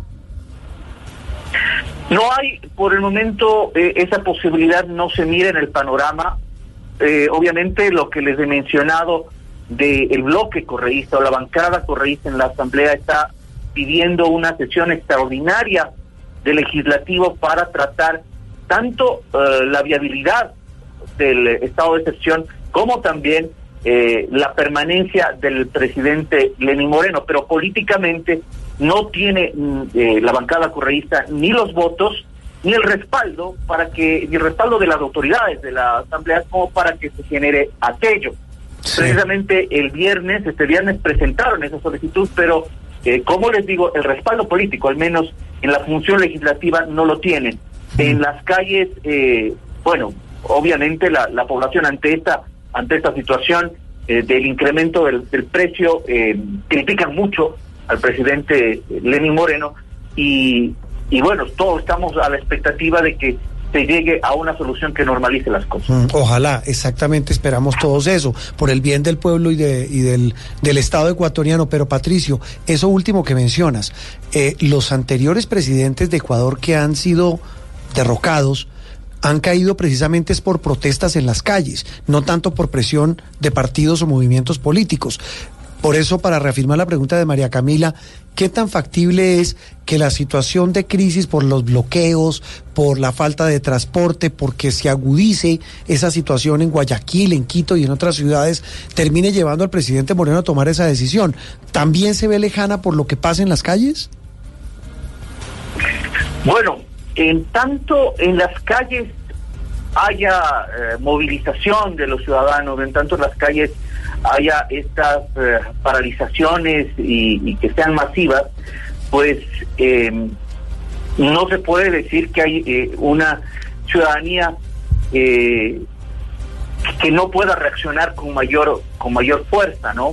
Pero de lo que se ha visto hasta el momento se han abierto ciertos canales de diálogo que han mermado el día, el segundo día de paralizaciones en algo lo que se dio por ejemplo, el, el, el día jueves, eh, se esperaría que de a poco esa normalización o esos canales de diálogo vayan fluyendo, pero eh, lo que de alguna forma se habla o, se dice en las calles es eh, precisamente buscar una solución para seguir trabajando porque eh, debemos comentarles a ustedes que hay una, una situación muy grave de desempleo en el país.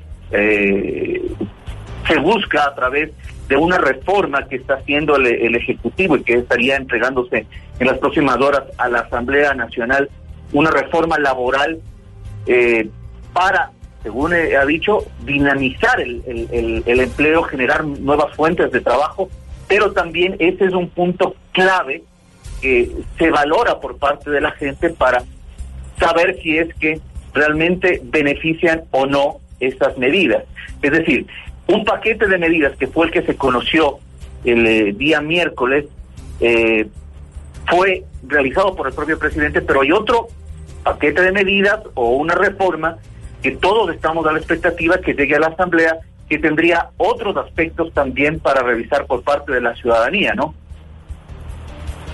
Pues Patricio, lo mismo, esperamos lo mismo, que haya algún tipo de solución. Ah, no, tal vez una pregunta final.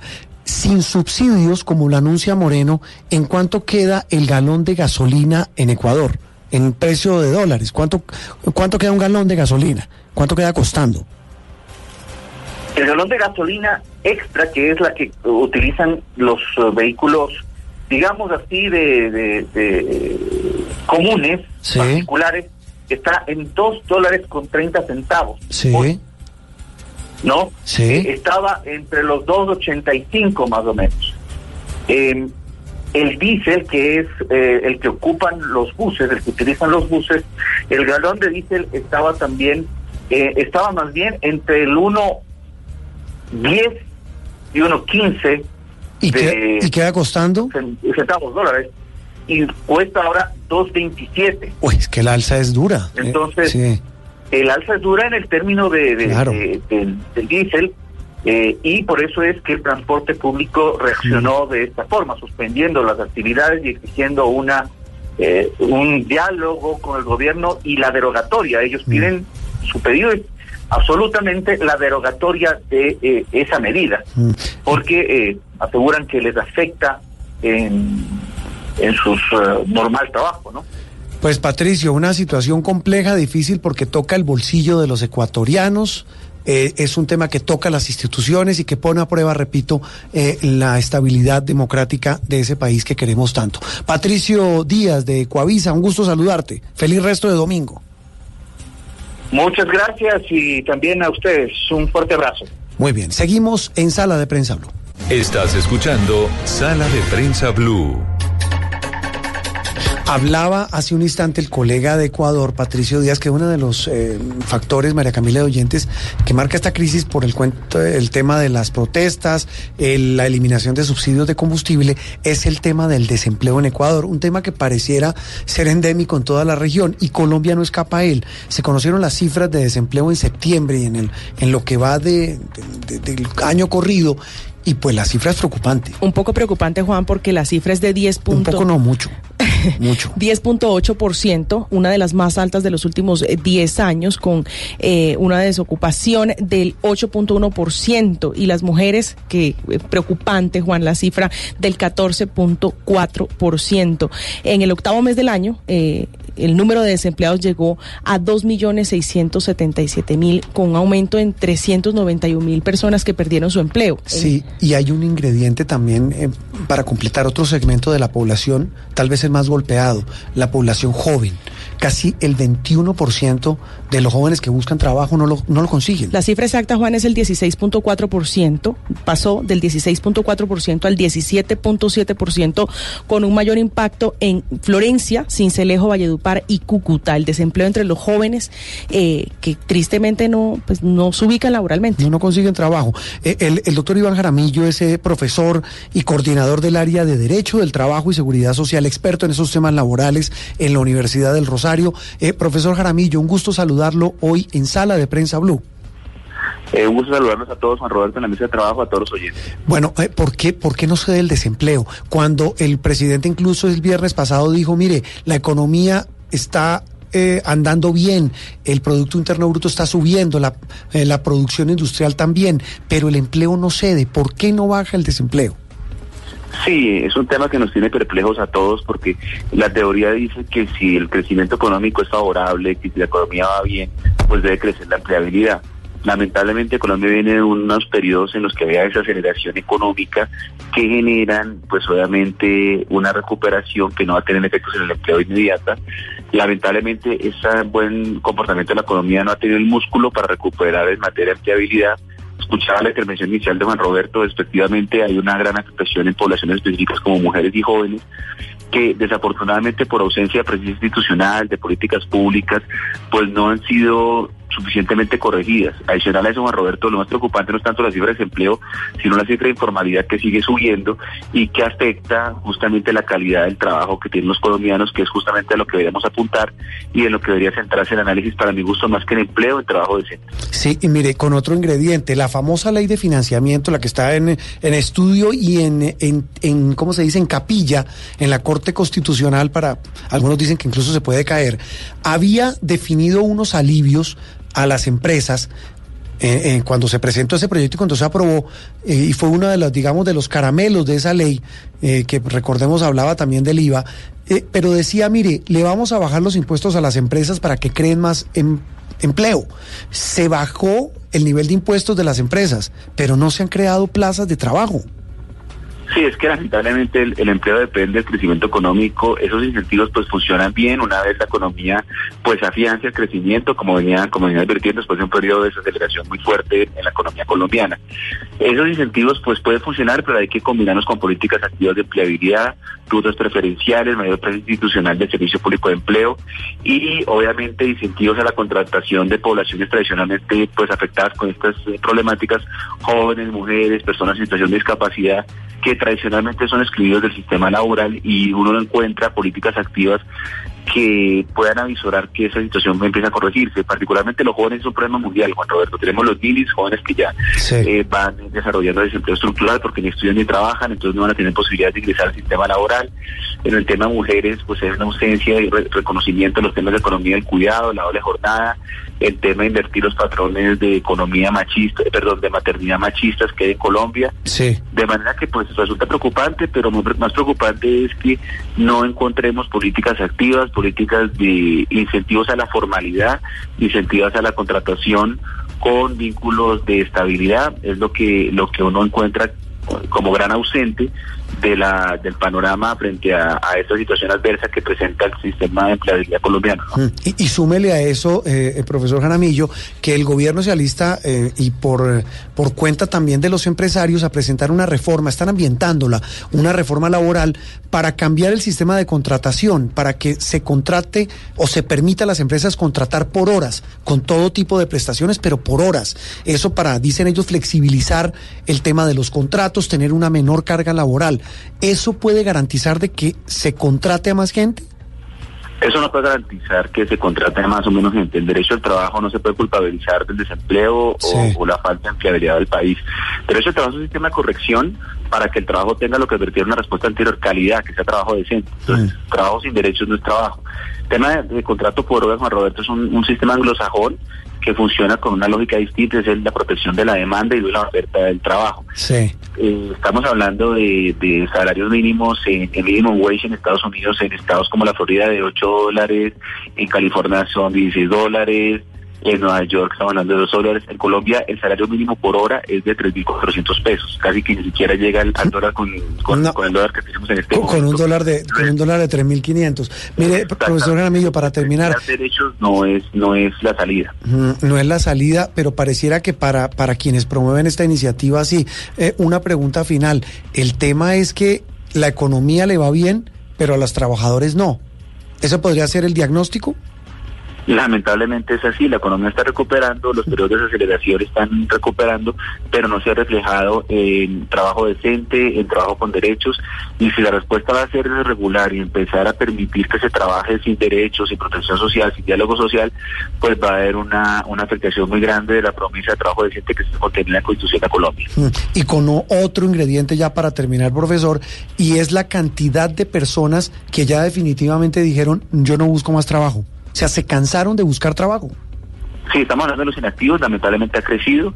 Eh, las encuestas del DANE tratan de medir eso y lo, lo, asocian en activos y es personas que ya pues está la, la desesperación y la preocupación por buscar empleo que pues simplemente dejan la, la intención y eso genera para la economía una afectación muy grande porque se afecta la capacidad de consumo, la productividad, etcétera, que definitivamente no es lo deseable. Luego, todos esos incentivos que están a cargo de las políticas públicas activas pues lamentablemente no están presentes, no tienen una cobertura universal en el país que demanda unos sistemas de corrección que pues es justamente la demanda con estas cifras tan al- tan escandalosas que estamos viendo.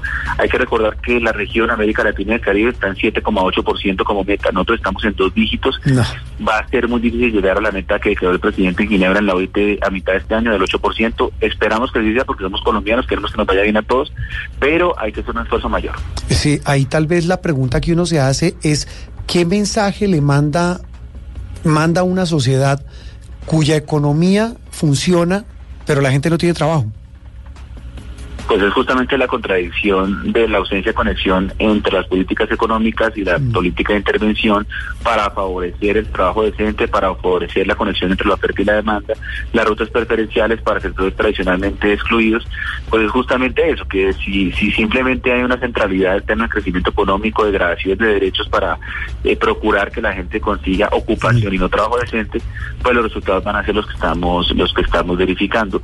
Yo centraría la política, sinceramente, Juan Roberto, en promover trabajo decente, trabajo en condiciones dignas y justas, y no en degradar derechos en el trabajo para promover precariedad e informalidad. Sí, eh, eh, pr- profesor, ¿cuánta gente en Colombia tiene un trabajo? ¿Cuánta gente en Colombia tiene con trabajo? En Colombia 23 millones de personas son ocupadas, según el DANE. De 48 millones. Sí, de cu- ¿cuántas gentes? Tienen un cuán- trabajo con condiciones dignas y justas, ¿sí? ¿Cuántos? ¿Me repite qué pena? 23 millones son ocupados, 8 millones tienen activación en seguridad social, luego trabajo con protección social, el 65% no lo tiene. Si seguimos profundizando con contratación laboral directa, todavía son menos. Con diálogo social, es decir, que puedan eh, hacer valer sus derechos por un sindicato, estamos hablando de 900 mil personas, es decir, el 4,6%. Luego, trabajo es más escaso. Es decir, es una economía, Juan, perdón que meta la cucharada porque de economía no, no conozco mucho, pero es una economía que va creciendo según los analistas y según el mismo gobierno.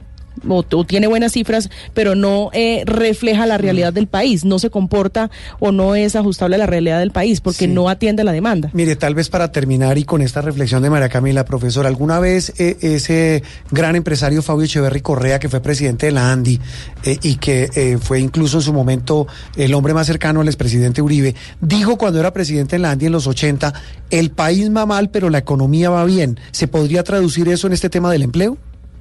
Eh, yo creo que es la- una de las mejores defini- definiciones que he escuchado. Lamentablemente al ciudadano de a pie, al trabajador, a la gente que vive su trabajo, que somos la mayoría de colombianos, pues no nos llega esa teórica recuperación de la economía, no nos llegan esas oportunidades, no nos llega ese trabajo con vinculación indefinida, con protección social, con diálogo social, y eso pues es ju- justamente lo preocupante porque eh, la- el crecimiento económico no es para que el país crezca económicamente, es para que la gente tenga mejores condiciones de vida, ¿no? Mm, El que tenga trabajo, que lo cuide. Esa frase de los papás creo que hoy se aplica más que nunca con la situación Eh, del país. lamentablemente es así. Sí, señor. Lamentablemente es así. Mm, Profesor Jaramillo, un gusto saludarlo. Gracias por atendernos hoy en Sala de Prensa Blue. Gracias a ustedes por la invitación, un saludo para todos los oyentes. Es el profesor Iván Jaramillo. Qué panorama tan triste. Él eh, coordina el área de Derecho y Trabajo de la Universidad del Rosario. En instantes hablamos de cine, hablamos de tendencias y también de la propuesta para mm, regular la protesta social en Colombia. Estás escuchando Sala de Prensa Blue. Eres un romántico empedernido. Sabes que por amor haces lo que sea. Incluso cocinar las más ricas pastas. Y traer a tu casa una de las ciudades más románticas del mundo. Donde Romeo y Julieta se amaron por siempre. Sin duda, eres un campeón. Una de las capitales mundiales de la ópera. Para ti, nada es imposible. Apuesto a que eso no se lo esperaba. Pastas Verona. Si sabes de amor, sabes de pasta. Trabajamos pensando en usted.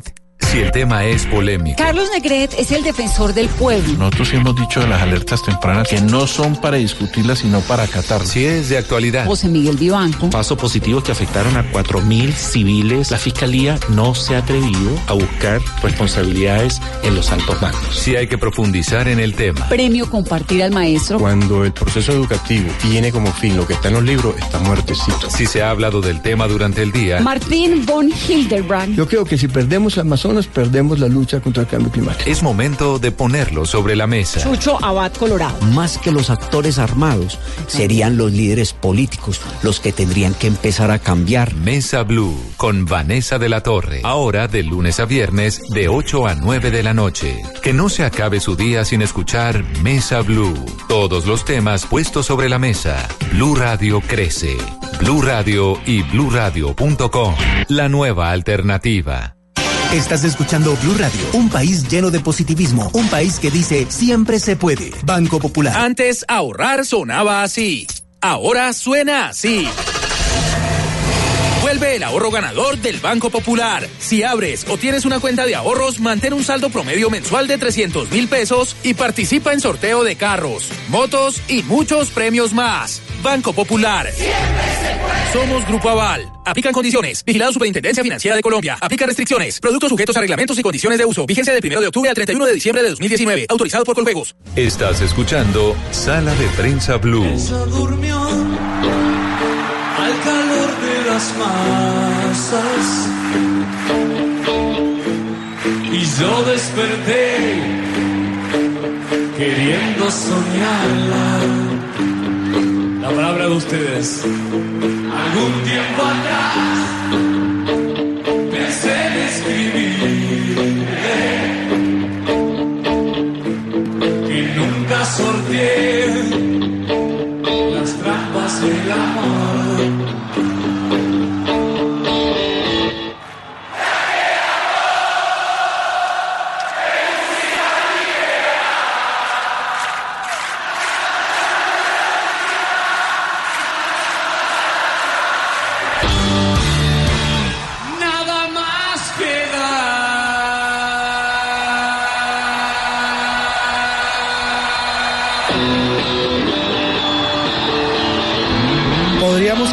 Escuchando esto toda la mañana de domingo? Sí, Esta señor. música de domingo. Pues yo no sé, a mí me encanta. Es que, a mí- es que esto es esto es poesía pura. ¿Escucharía esto haciendo qué? No, en la casa.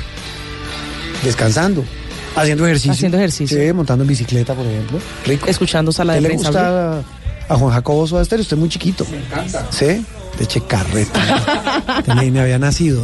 Eh, Es más, esta canción, esta canción es del año, pues, es de los 80, pero esta en particular eh, hace parte de la última gira de Soda Stereo, que terminó donde había empezado el grupo, en su Argentina, en su natal Argentina. Allí Cerati comandó esa banda maravillosa en un mítico escenario, el Estadio Monumental de River, eh, que en ese momento no albergó un partido de fútbol, sino a casi 200 mil personas para ver la despedida de Soda Stereo. Tal vez el gran grupo, pues hay muchos, los expertos dirán, pero este es el gran grupo del rock en español en Argentina y en América Latina. Gracias totales fue esa gira. Pues está anunciando el grupo que queda, porque recordemos que Cerati murió hace ya algún tiempo, vuelven a los escenarios. Vuelven a los escenarios, Juan, y van a pasar por Colombia el próximo año. Estarán en Bogotá, estarán en Cali. Eh, pero trae algo muy bonito y es que en esta gira van a participar colombianos como Andrea Echeverry, va a participar Juanes, eh, entre otros artistas eh, invitados por Soda Stereo que anunciaron su regreso este jueves a los escenarios, como usted dice, en una gira por Latinoamérica que contará con vocalistas invitados como Chris Martin, Juanes, ya lo mencioné, y sustituirán eh, a Cerati, el carismático cantante de la banda eh, que falleció en el 2014. Pues por supuesto estará comandado el grupo por eh, Charlie Alberti, que es el percusionista, el hombre. Estará el hijo la de Cerati. ¿no? Estará el hijo de Cerati, claro que es que bueno. Y Zeta Bocio, que es el legendario guitarrista. Mm, pero, a ver, eh, hay incluso un video promocional. Pero yo no sé, yo soy de la vieja guardia. Y es que Soda Stereo sin Cerati, eso es como el Barcelona sin Messi. como la selección sin James y sin Falcao. No, pues digamos que yo no soy tan fatalista, pero es que es que es, bueno, Soda Stereo sin Cerati, bueno, en fin, no sé. Tendencias, don Jacobo. Juan Roberto, eh, le tengo tres aplicaciones. ¿Usted por cuál quiere empezar? ¿La de A ver. arreglos locativos o la de diversión? ¿Usted hace arreglos en la casa? No, para nada. Me gustan los temas de hogar, comprar cosas de hogar, pero arreglar no, no tengo ni idea. ¿Por qué? Bueno, pero le tengo una aplicación que se llama Ogaru. Esa ¿Cómo, cómo es? Así, Ogaru con H. Sí, Ogaru. señor. Ok, ¿y qué, ¿y qué logro en esa aplicación? Usted puede eh, adquirir por horas servicio de empleada doméstica. Ah, bueno, sí, pero- ya hay varias. Hay varias aplicaciones. Esa es colombiana. Hay Sí. otra, está en las dos, en las dos, eh, en los dos sistemas operativos, Sí. Android y iOS. Ajá. Hay otra que se llama Timbrit. ¿Cómo? Timbrit. Timbrit. También colombiana y esas son para arreglos de carpintería, cerrajería, Lo que llaman plomero, bricolaje pintura, en la casa. para todo eso. Colombiana y también está disponible. Pero ¿qué consigo ahí? Ahí consigue usted. El, usted tip- el señor que me arregla los el- cajones Ah. de carpintería, la cama, plomero. el plomero, Ah. cerrajero, Sí. quien le pinte, Ah, el señor de la pintura, sí, eso es clave. fugas de gas, de agua. Oiga, ah, sa- ¿sabe qué, ¿sabe qué señor se volvió clave? El que arregla el tubo del closet. Los tubos ahora se ¿Dónde caen con los- mucha, donde uno cuelga la ropa. con los ganchos? Por el se- peso siempre se- cae. Se, caen.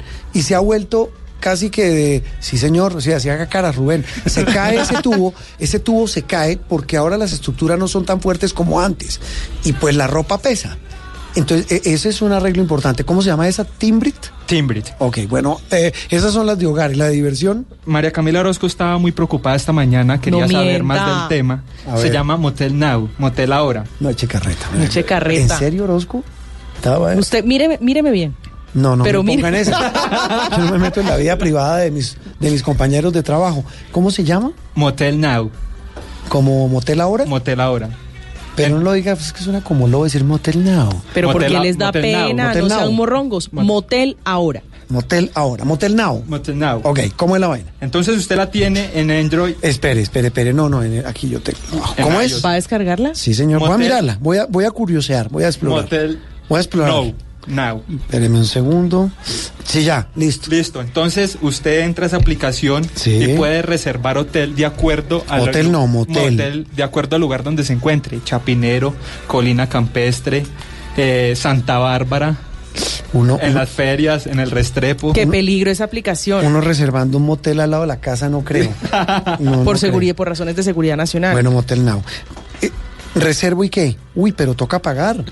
La aplicación sí, y obviamente ahí dice cuál es la tarifa del de no, la pero toca pagar la aplicación. La, No. la habitación. Ya no.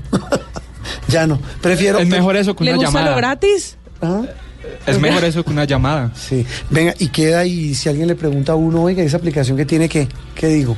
No es hechiza. no, pero espéreme un segundo. Yo no descargo la aplicación y ¿qué puedo obtener en esa aplicación? En esa aplicación tiene usted la ubicación de varios moteles en la ciudad donde usted se encuentre. Y si usted requiere, No, pero la ubicación uno entra a Google y ya. Pero- Pero, pero- quiero saber si uno puede Tarifas- escoger la cama, accesorios. tarifas, precios, arreglo, parqueadero, no parqueadero, todo ese Pero tema. lo más importante, yo, en cambio a mí sí me parece importante la ubicación. Si estoy, por ejemplo, en el norte, me salen los moteles del norte. Por el norte. Si estoy en el centro, los moteles El- del centro. Yo no sé, de, de la 26. Eso es todo. Ole, todavía. to- eh, eh, eh, el ra- esa frase, esa frase es monumental.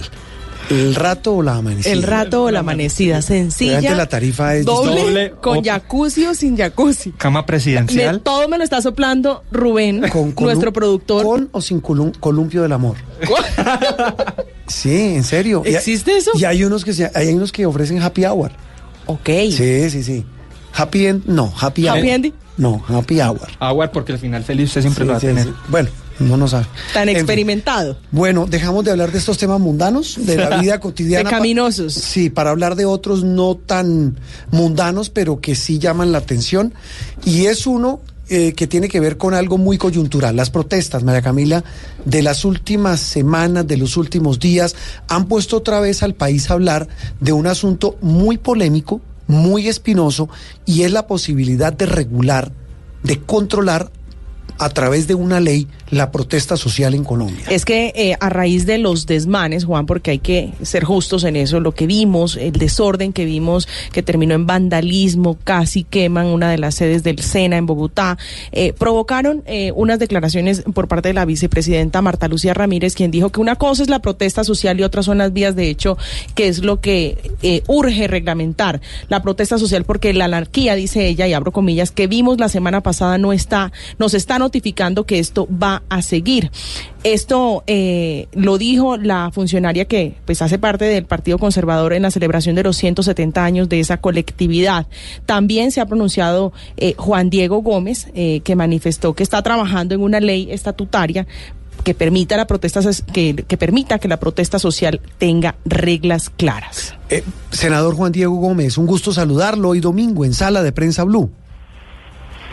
Muy buenos días, un saludo especial para todos los oyentes y para ustedes, Juan Roberto. Muchísimas gracias. Es- Él es senador, como dice María Camila, del Partido Conservador por el Departamento de Antioquia, es abogado, es especialista, eh, ha trabajado en el sector público durante muchos años. Eh, senador Gómez, eh, esto no es cercenar un derecho fundamental independientemente de que se haya presentado lo que se presentó en los últimos días, eh, pues ya muchos han puesto el grito en el cielo porque dicen esto es censura, esto es prácticamente por ley regular un derecho que tiene la gente a protestar.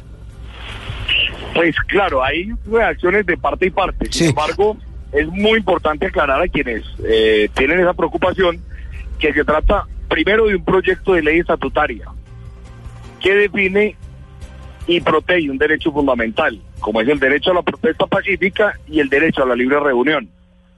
Pero es muy importante deslindar esas reglas para evitar que veamos espectáculos como se han visto recientemente en las últimas protestas, donde algunos manifestantes o presuntos manifestantes que se infiltran terminan cometiendo actos delictivos, actos terroristas que ponen en riesgo tanto la vida y la integridad de los manifestantes como de quienes no están participando en este tipo de actos. Y adicionalmente ponen en riesgo la prestación de servicios públicos esenciales y atacan la infraestructura pública de transporte, edificaciones y vías. Y eso es muy importante porque se empieza a generar toda una cultura alrededor de esas protestas que aprovechan eh, personas malintencionadas para poner en entredicho los organizadores y los grupos manifestantes y los grupos que han organizado estas protestas que son perfectamente válidas, pero requieren unas condiciones para mantenerse pacíficas y legales. Hablamos a esta hora de domingo con el senador del Partido Conservador por Antioquia, Juan Diego Gómez, senador, pero quisiera que nos explicara un poco qué significa regular, es prohibir, porque usted además habla de reglas claras. No, cuando hablamos de regular es, es definir claramente ese derecho fundamental y protegerlo a través de la ley. Establecer tres elementos fundamentales. El primero, unas causales a través de las cuales o mediante las cuales se presenten unos presupuestos fácticos en los cuales esa protesta pueda dejar de ser pacífica y deje de ser legal. Y eso de inmediato abre las puertas para definir un segundo elemento, que es un protocolo de intervención de las autoridades, que permita precisamente entregar todo un catálogo o una carta de navegación para que, si bien el SMAT o la fuerza que se defina, que también hemos escuchado voces de protesta contra el SMAT, puedan intervenir con objetos disuasivos y armas no convencionales que no pongan en riesgo la vida de estas personas que están en estos actos. Sí, senador, frente al tema de la protesta social, que como ya lo registramos eh, durante las últimas semanas, se vieron desórdenes principalmente en Bogotá. ¿Cuáles serían esos protocolos que tendría el SMAT en este caso puntual para intervenir, como usted lo dice? Importante es que eh, se defina con claridad ese derecho fundamental hasta dónde puede llegar. Cuando invade la órbita de los derechos ciudadanos que participan o no participan en la protesta. Y cuando ponen en riesgo la prestación de un derecho eh, fundamental, de un derecho esencial, como es el caso del reciente paro indígena en el Cauca. Recuerden ustedes que hubo una gran dificultad porque se afectó el transporte, se encarecieron los insumos, las materias primas, hubo abas- abastecimiento de gas, de combustibles, de alimentos y de bienes perecederos. Y eso es muy importante, que las autoridades puedan definir exactamente en qué casos y bajo qué circunstancias pudieran intervenir bien sea para eh, contrarrestar estos desmanes, para retomar y controlar nuevamente el orden público, o si llegara a ser el caso en, en una situación de comisión de hechos punibles, como sucedió la semana anterior en Bogotá, tener las facultades para judicializar a quienes han participado en estos hechos. Pero, pero hoy, hoy no se puede, senador. de parcialmente. Lo que pasa es que ustedes saben que cuando el Estado interviene, las autoridades intervienen, los últimos hechos han sido lamentables. Un caso de ellos fue el último paro de estudiantes en la ciudad de Bogotá, o el penúltimo, cuando hubo una situación confusa con unos ciclistas y unos chicos que iban en unas patinetas y terminó en un enfrentamiento entre la Policía Mm. Nacional y actores de la manifestación. Y otros casos donde se han denunciado posibles excesos del ESMAD. De manera que el caso es que cuando se presentan estas situaciones, la policía o las autoridades competentes puedan intervenir con un protocolo. Y repito, armas no convencionales como balas de goma, escudos, eh, taser, algunos mecanismos tecnológicos que permitan controlar esos desmanes sin que corra peligro la vida y la integridad de quienes están participando en estos hechos. Senador, ¿por qué este proyecto se va a presentar vía ley estatutaria? es que la Constitución obliga a que cuando se protege un derecho fundamental, el camino jurídico sea establecer una ley estatutaria, precisamente que busca no restringir el derecho, sino proteger y garantizar ese derecho fundamental, pero es viable también que se definan los límites de hasta dónde llega ese derecho y cuando invade la órbita de otros derechos o de otros ciudadanos, se pueda intervenir de una manera específica. Esto requiere eh, una reglamentación legal que no es limitación como tal, sino que es protección a los derechos de quienes impávidos tienen que ver eh, esos ataques que finalmente no existe una manera de que en que intervengan. Así lo hemos visto recientemente y es lo que la vicepresidenta llama una posible anarquía. Pero mire, eh, eh, senador, ya para terminar, eh, mucha gente nos escribe, mucha gente nos ha dicho que, que no entiende el alcance de la iniciativa. Cuando el gobierno habla de hay que regular la protesta, pues regularla es que en un momento dado pueden decir, si se habilita esta ley estatutaria, no, esta protesta de X universidad no se permite porque hay amenaza de que se vuelva o que terminen actos vandálicos. Pueden llegar la ley a, a facultar a las autoridades a decir, no se permite esta protesta. No, por supuesto. Yo vi unas declaraciones de eh, una decana y de algunos Sí, eh, estudiantes y profesores que, que decían que era cercenar el derecho y que, que era una, una ley troglodita prácticamente, pero no se trata de eso. Repito, se trata de proteger y garantizar el ejercicio de su derecho a protestar pacífica y legalmente, pero también la herramienta necesaria para que las autoridades de policía y las autoridades administrativas puedan intervenir para proteger derechos de otras personas que no participan, para proteger infraestructura pública y para proteger la prestación de servicios públicos esenciales. Mm, mire. No puede ser que, que en el ejercicio de ese derecho fundamental los ciudadanos tenemos que quedarnos Mm. callados y destruyen buses, vehículos, almacenes, comercios, vías. Eso no puede ser, porque Sí. eso no es ejercer un derecho, sino abusar de ese derecho. Y creo que allí es donde tenemos que conciliar ese punto con los líderes y dirigentes de las entidades que más protestan en el país, como estudiantes, profesores, sindicalistas, que estamos seguros que a través de la Comisión de Derechos Humanos vamos a encontrar un diálogo y un compromiso con ellos para permitir que ese derecho se ejerza libre y pacíficamente. Mire, senador, si la ley ya estuviera vigente, estuviera eh, eh, en firme, estuviera siéndose aplican- aplicada ya, con las marchas de esta semana, ¿qué hubieran podido hacer las autoridades que hoy no pueden hacer sin esa ley? Pues esencialmente eh, entrar en, en una intervención puntual y proteger a estos ciudadanos. Lo que sucedió en el ICETEX no terminó en una tragedia por porque casi que Claro, ocurrió pero por eso, pero ¿qué podrían hacer, qué podría hacer hoy, por ejemplo, el. SMAT con esa, amparado en esa ley, eh, si estuviera la ley, que hoy no puede hacer? Probablemente el alcalde de la ciudad ordenar una situación de alteración del orden público, cercar los sitios que se hacen allí, hacer controles de legalidad y a través de armas no convencionales que no pongan en riesgo la integridad de estas personas, retomar el control del orden público. ¿Qué es un arma no convencional? Por ejemplo. Podrían ser podrían ser eh, los bastones de mando, los escudos, algunas armas taser, unas balas de goma, algunos algunos elementos que no sean letales, pero que permitan controlar una turba de esta magnitud. ¿Hoy no se pueden usar esos aparatos? Eh, todavía están entredichos. Digamos que la reglamentación se ha hecho a través de decretos y a través de resoluciones y es complejo. Y finalmente lo que hemos visto es que cuando las autoridades intervienen, terminan judicializados los servidores públicos que prestan sus servicios en la fuerza pública y que defienden a los ciudadanos que no participan en estas, estos desmanes. Eh, arma, ¿Armas de fuego podrían usar? ¿La ley los facultaría? de, de ninguna manera. Creo Sí. que ese sería uno de los principales protocolos y es que no haya utilización de armas de fuego por ningún motivo. Sí, y, y tal vez lo último, ¿la ley permitiría la entrada de la fuerza pública a las universidades?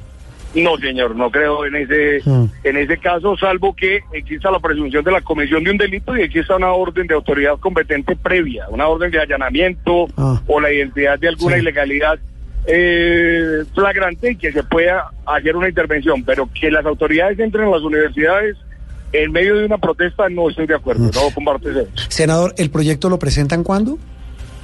Aspiramos que en 10 días máximo esté terminado el texto para iniciar las audiencias públicas y proceder de la mano del gobierno a hacer, digamos, de la conciliación del texto. Pues senador, interesante debate el que se viene. Es un debate, como usted lo dice, que tiene muchas aristas, muchos puntos de vista, muchas opiniones a favor y en contra en un país donde las protestas están a la orden del día. Mucho gusto y gracias por haber estado en Sala de Prensa Blue.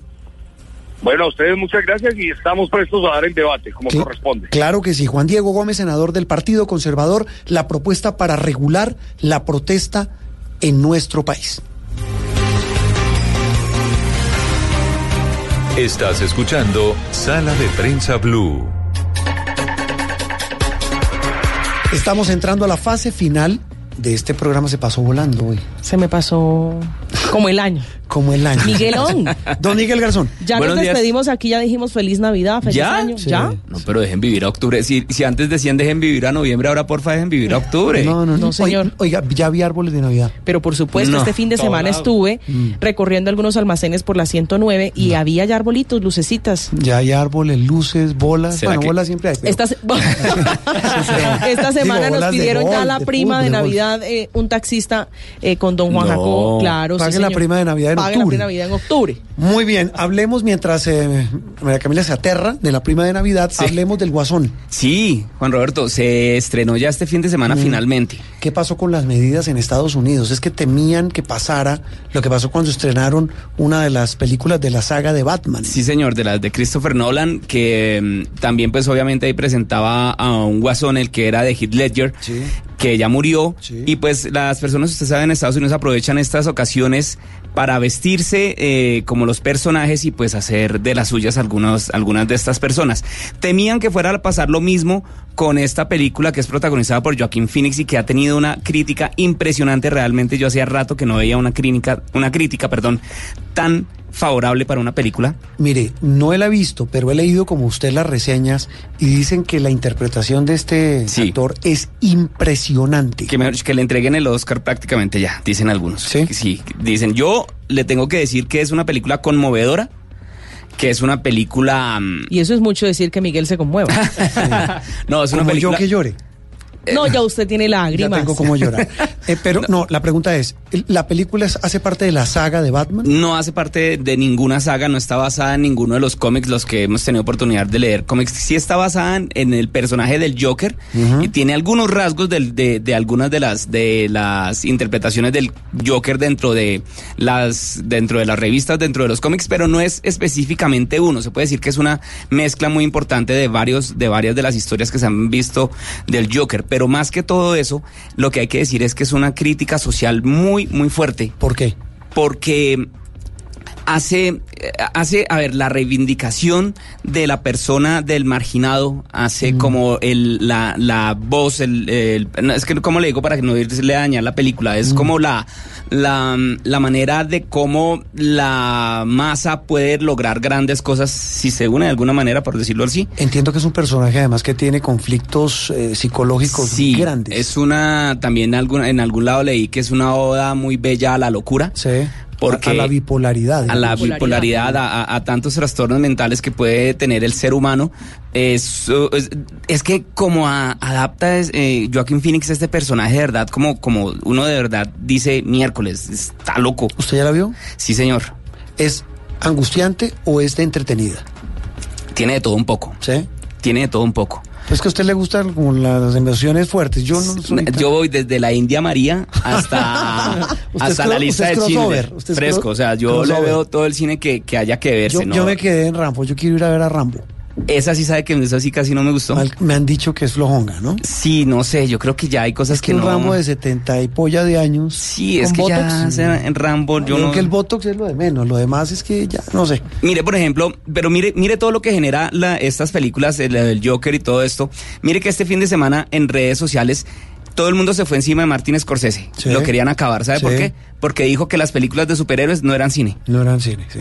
El, o sea, y Martin Scorsese, una película que, una película, un director que tiene los suficientes pergaminos y que ahorita va a estrenar una película en cine y en Netflix que, que pues obviamente también está bien, eh, bien eh, catalogada porque tiene a Robert De Niro, va a tener a Al Pacino también.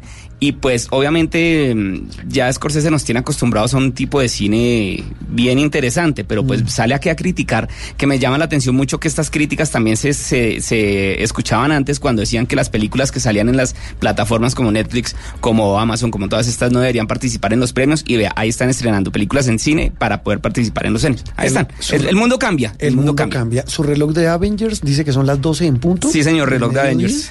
Hoy domingo. Mi reloj biológico dice que es hora de almorzar. Eh, Camila, Ah. seguimos la tertulia. de cine. cafecito. Ustedes, los oyentes de Blue Radio, continúen con la programación. Hoy domingo, don Miguel, gracias. Nos vemos, Dios mediante, la próxima semana.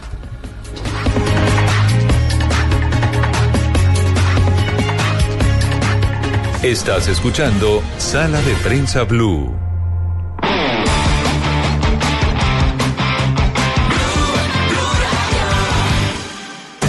Esta es Blue Radio.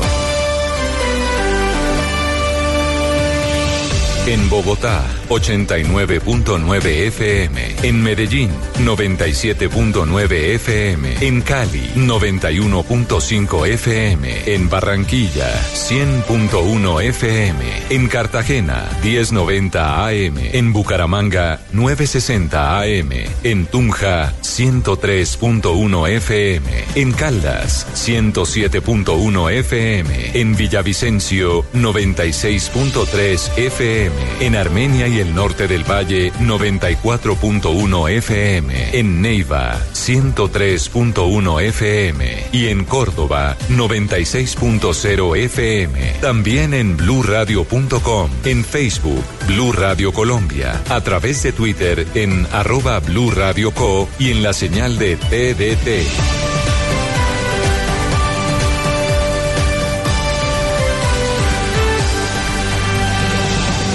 Blue Radio, la nueva alternativa.